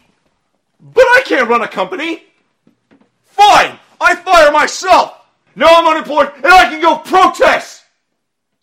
I didn't intentionally put those back to back. As I look for my lighter fare, I just slap them in the back. But damn, that two went together, didn't it? Some poor girl can't do it, so they could get two gay guys out there and be woke. I mean, I'm just assuming they're gay, but I mean, it's pretty obvious they're gay. I mean, that that that's good, right? Yeah, sure it is. Um, here is my favorite my story. Live PD this weekend. Everybody knows I watch it. It is fucking hilarious because it was mama, mama, mama. There is this thug ran from the cops. Dude was dealing drugs, screaming, "Mama, mama, mama, get your ass out here, mama!" And I just thought it was so hilarious because the next night, a teenage white girl getting busted for being a thug. Mama, get your ass out here. It's always calling for mama. I was trying to get my mama's house. This is my mama's car. These are my mama's pants. Those are my mama's drugs. I mean, these fucking people are horrible. Got one more soundbite, but I got to do the Jim Acosta. I was going to shove this in last show, but I ran out of time. The memes have already started. So these are the memes for Jim Acosta. Of course, his I'm a journalist. It's not about me. Initial tweet. Yeah, that was sarcasm. We are not the enemy of the people, and the truth is worth the fight. More coming soon. After that announcement, the mock covers and other fun stuff started hitting Twitter. Daily Wire, Dear Diary, Acosta's new book, Chapter One. I'm a real, I am real news, Mr. President. Chapter two, who is Jim Acosta? Chapter three, the weight of the republic is on my shoulders. Chapter four, pictures of me looking in mirrors. And chapter five, who are the real firefighters? Then Benny, Benny Johnson, breaking. I got a copy of the cover of Jim Acosta's new book. Dear Diary, I'm not owned. The Jim Acosta story with him down by the wall. Dear Diary, heartfelt stories, tales, and poems by America's greatest journalism ever from Comfortably Smug. Seth Mander, Mandel, clever blurbs, a masterpiece. CNN's Jim Acosta. Brave, revealing. CNN's Jim Acosta. Handsome, excellent, maintain ambra, eyebrows. CNN's Jim Acosta. Remember, I read it on air. I dogged him and he goes, but he's strikingly good looking. The guy is a fucking twat. He's just a twat. Nobody would like Jim Acosta. Liberals like him because he gives it to Trump and shit and he's a good activist. But if in real life, you would have just bitched this guy. Get the fuck away from me, fag. Back in the day, you could say those words because fag wasn't gay. That's what you would say now. You would forego wokeness and go, get the fuck away from me, you little faggot. Just like Chelsea Handler. Oh, isn't that interesting? She can say that. I can't. Okay. Guy Benson. Acosta gonna blurb his own book, isn't he? By far the most important book of the year by the most handsomely heroic journalist in America. It's unbelievable that this will sell, and it probably will. A shitload. Amber Athey, with him looking in the mirror. He tweeted that. Natalie Johnson, inbox. Acosta unveils his book cover. Him looking at him on a screen at a speech he probably did at Museum. Oliver Darcy. Acosta's writing a book about Trump's war with the media. Matt Hoyle, Josh Campbell. CNN ran a full article. They thought this was great shit. Brian Stelter. CNN Acosta's been working on a book for months. It's coming out June 11th. The entire world goes, wait a minute. He's working for this for a month. One might assume he's been playing his back and forth up for book content. That was Stephen Miller, SRS. So this behaves explains his behavior, right? David Nusspickle, a book to report on what he's supposed to be reporting while he supposedly continues to report on it for TV. Wonder how much he'll have the balls to charge for that. That's CNN in a nutshell. And he's right. F. Bill McMorris. CNN Stelter risked his life to get the scoop that CNN's Acosta was pushing a book. Everyone downplaying the importance of free press should think about what we would lose if we did walk away with such essential journalism. Stephen Miller again. Jim Acosta walking out of the briefing room after his book comes out, and it shows him walking out of press briefing, throwing a fit. Nobody in the world can actually think this guy's a journalist. You really have to be fucking daft. He's a journalist who's an activist, who's an activist that says he's a journalist. That's all he is.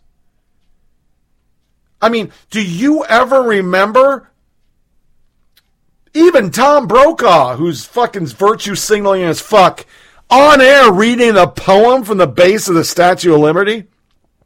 Talking about immigrants like they're the heroes and everybody else is a fuckhead? Every remote in he does starts with a comedic, oh, this is just a shit show. Basically, that's what he's saying.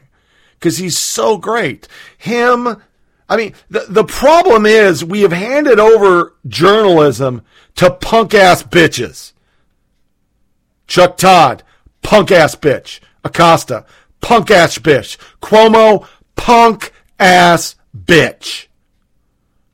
Don't even start me on Lemon and the rest of that. I'm just saying the main players and everything I talk about every week are punk ass bitches. You wouldn't have liked them in high school. You wouldn't have liked them in college. And now we're in the world and we don't like him.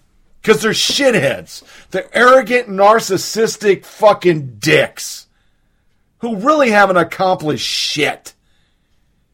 I mean, to be a good journalist and get the leads on TV shows nowadays, you just have to be an excellent fucking liberal who say you hate white people, you hate your own white privilege, and let liberals come on your show and say whatever the fuck they want and don't press them. I mean, come on. Even Todd. We showed Trump's interviews, we showed Hillary's interview. One hard question, him looking down because he probably did it so people can say, I'm a real journalist. One question. Didn't even press when she spun. It was like two friends having a, a coffee talk, a little coffee chat. So, yeah, this book is a joke. They will press this like it's the greatest thing ever. It's the Ten Commandments of journalism. I'm going to buy one just so I can burn it in my wood stove once it goes on discount paperback. So, our last skit it was a second week of good SNL. It was actually funny. Didn't watch Cold Open, didn't watch Weekend Update, which was less political this time. I think Leslie Jones is starting to beat these motherfuckers down because they've done some funny stuff. It's actually funny, it's not political. And they did this one, it's a rap video about your dog. And I had to play this because unfortunately, this is my life now with a little mutt dog that's sleeping next to me and the Huskies. Um, yeah. It's basically my dog is my bitch. But in my house, I'm my dog's bitch.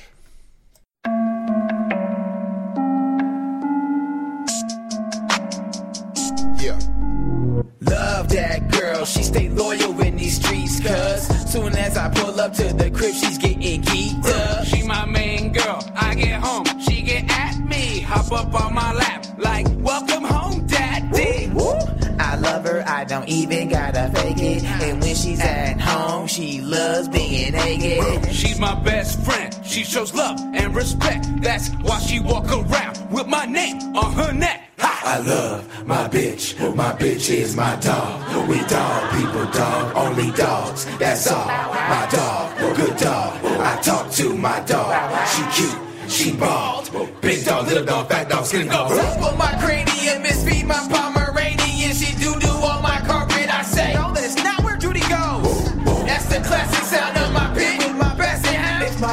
Dog was a dog, then I re up with a mini piggy in a teacup. Uh, I'm allergic to these bitches. I touch them and start itching. If I see it, then I pet it. Get the drugs up out the kitchen. What was Zyrtec and a Benadryl and a Claritin? Case it's getting real. I like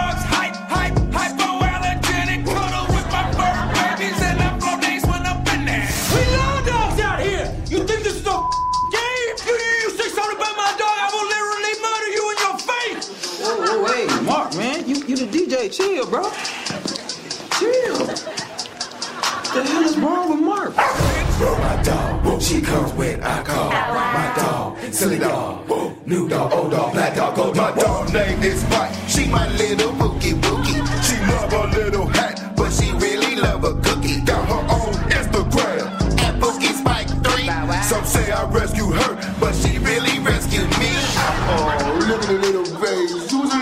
little boogie in the hat? You do got a little hat on, don't you? Respect this dog, or I'ma shoot you dead. I got shooters in the street. Yo, Mark, man, enough of the death threats, man. Chill, bro. about dogs, Mark. I don't like Mark. The mark crazy, bro. Cowboys done? I got something to say. Pugging and thugging, get up so cool, but the kissing disgusting. I'm kissing Bookie right now. Yeah, but I wish that you wasn't. Matter of fact, I'ma keep it 100. Dogs are okay, but I love me some bunnies. Hop, hop, bunny, bunny, bunny. Hop, hop, there's a bunny on money. Hop, hop, frankly, I don't give a shit. Sue, shit, Sue. Bunnies are better than dogs, it's true. It's true. Now you talking crazy. My dog, dog, dog, dog, dog. She clubs it, she fall. My best friend's my dog. Bunny hoe.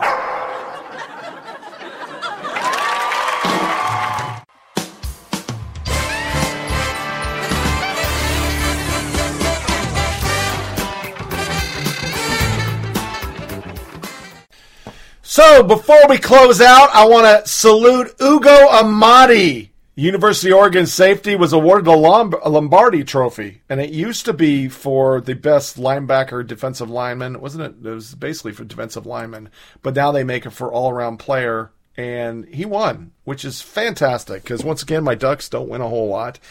And last but not least, life-threatening Arctic blast to freeze nearly 200 million of polar vortex attack the U.S.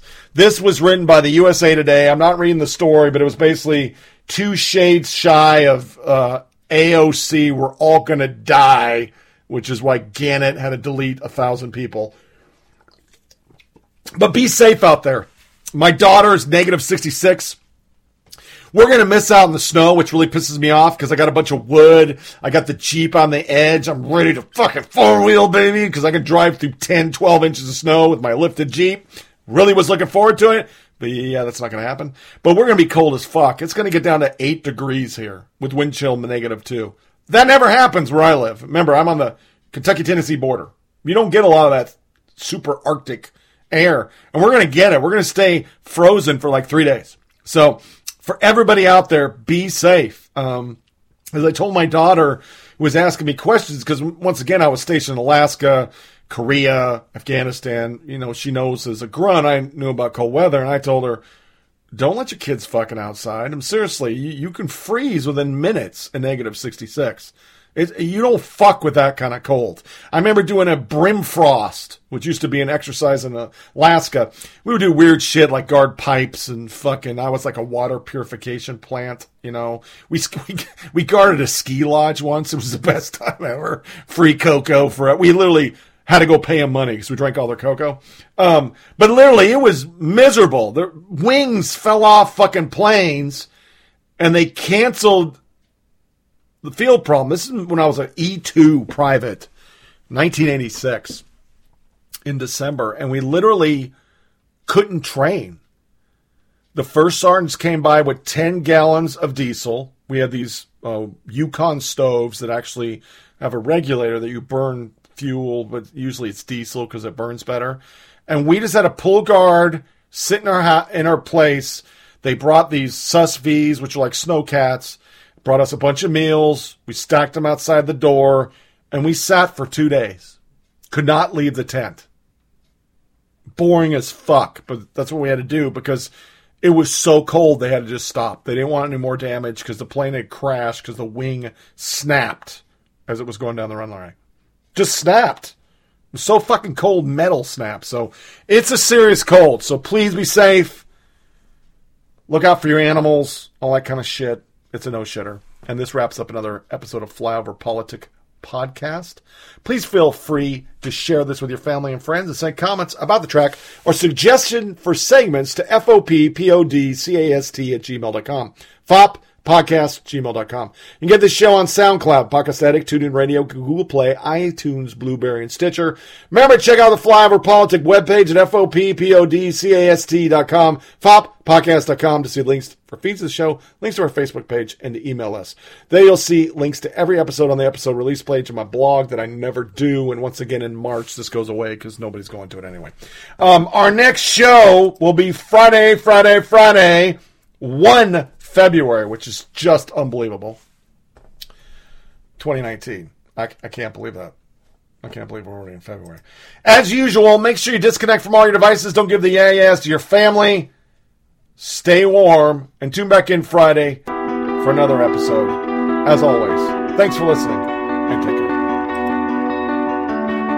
Thanks for listening to this episode of Flyover Politic Podcast. Remember to check out our website at FOPPODCAST.com. And remember, it's a short ride. Make every day count.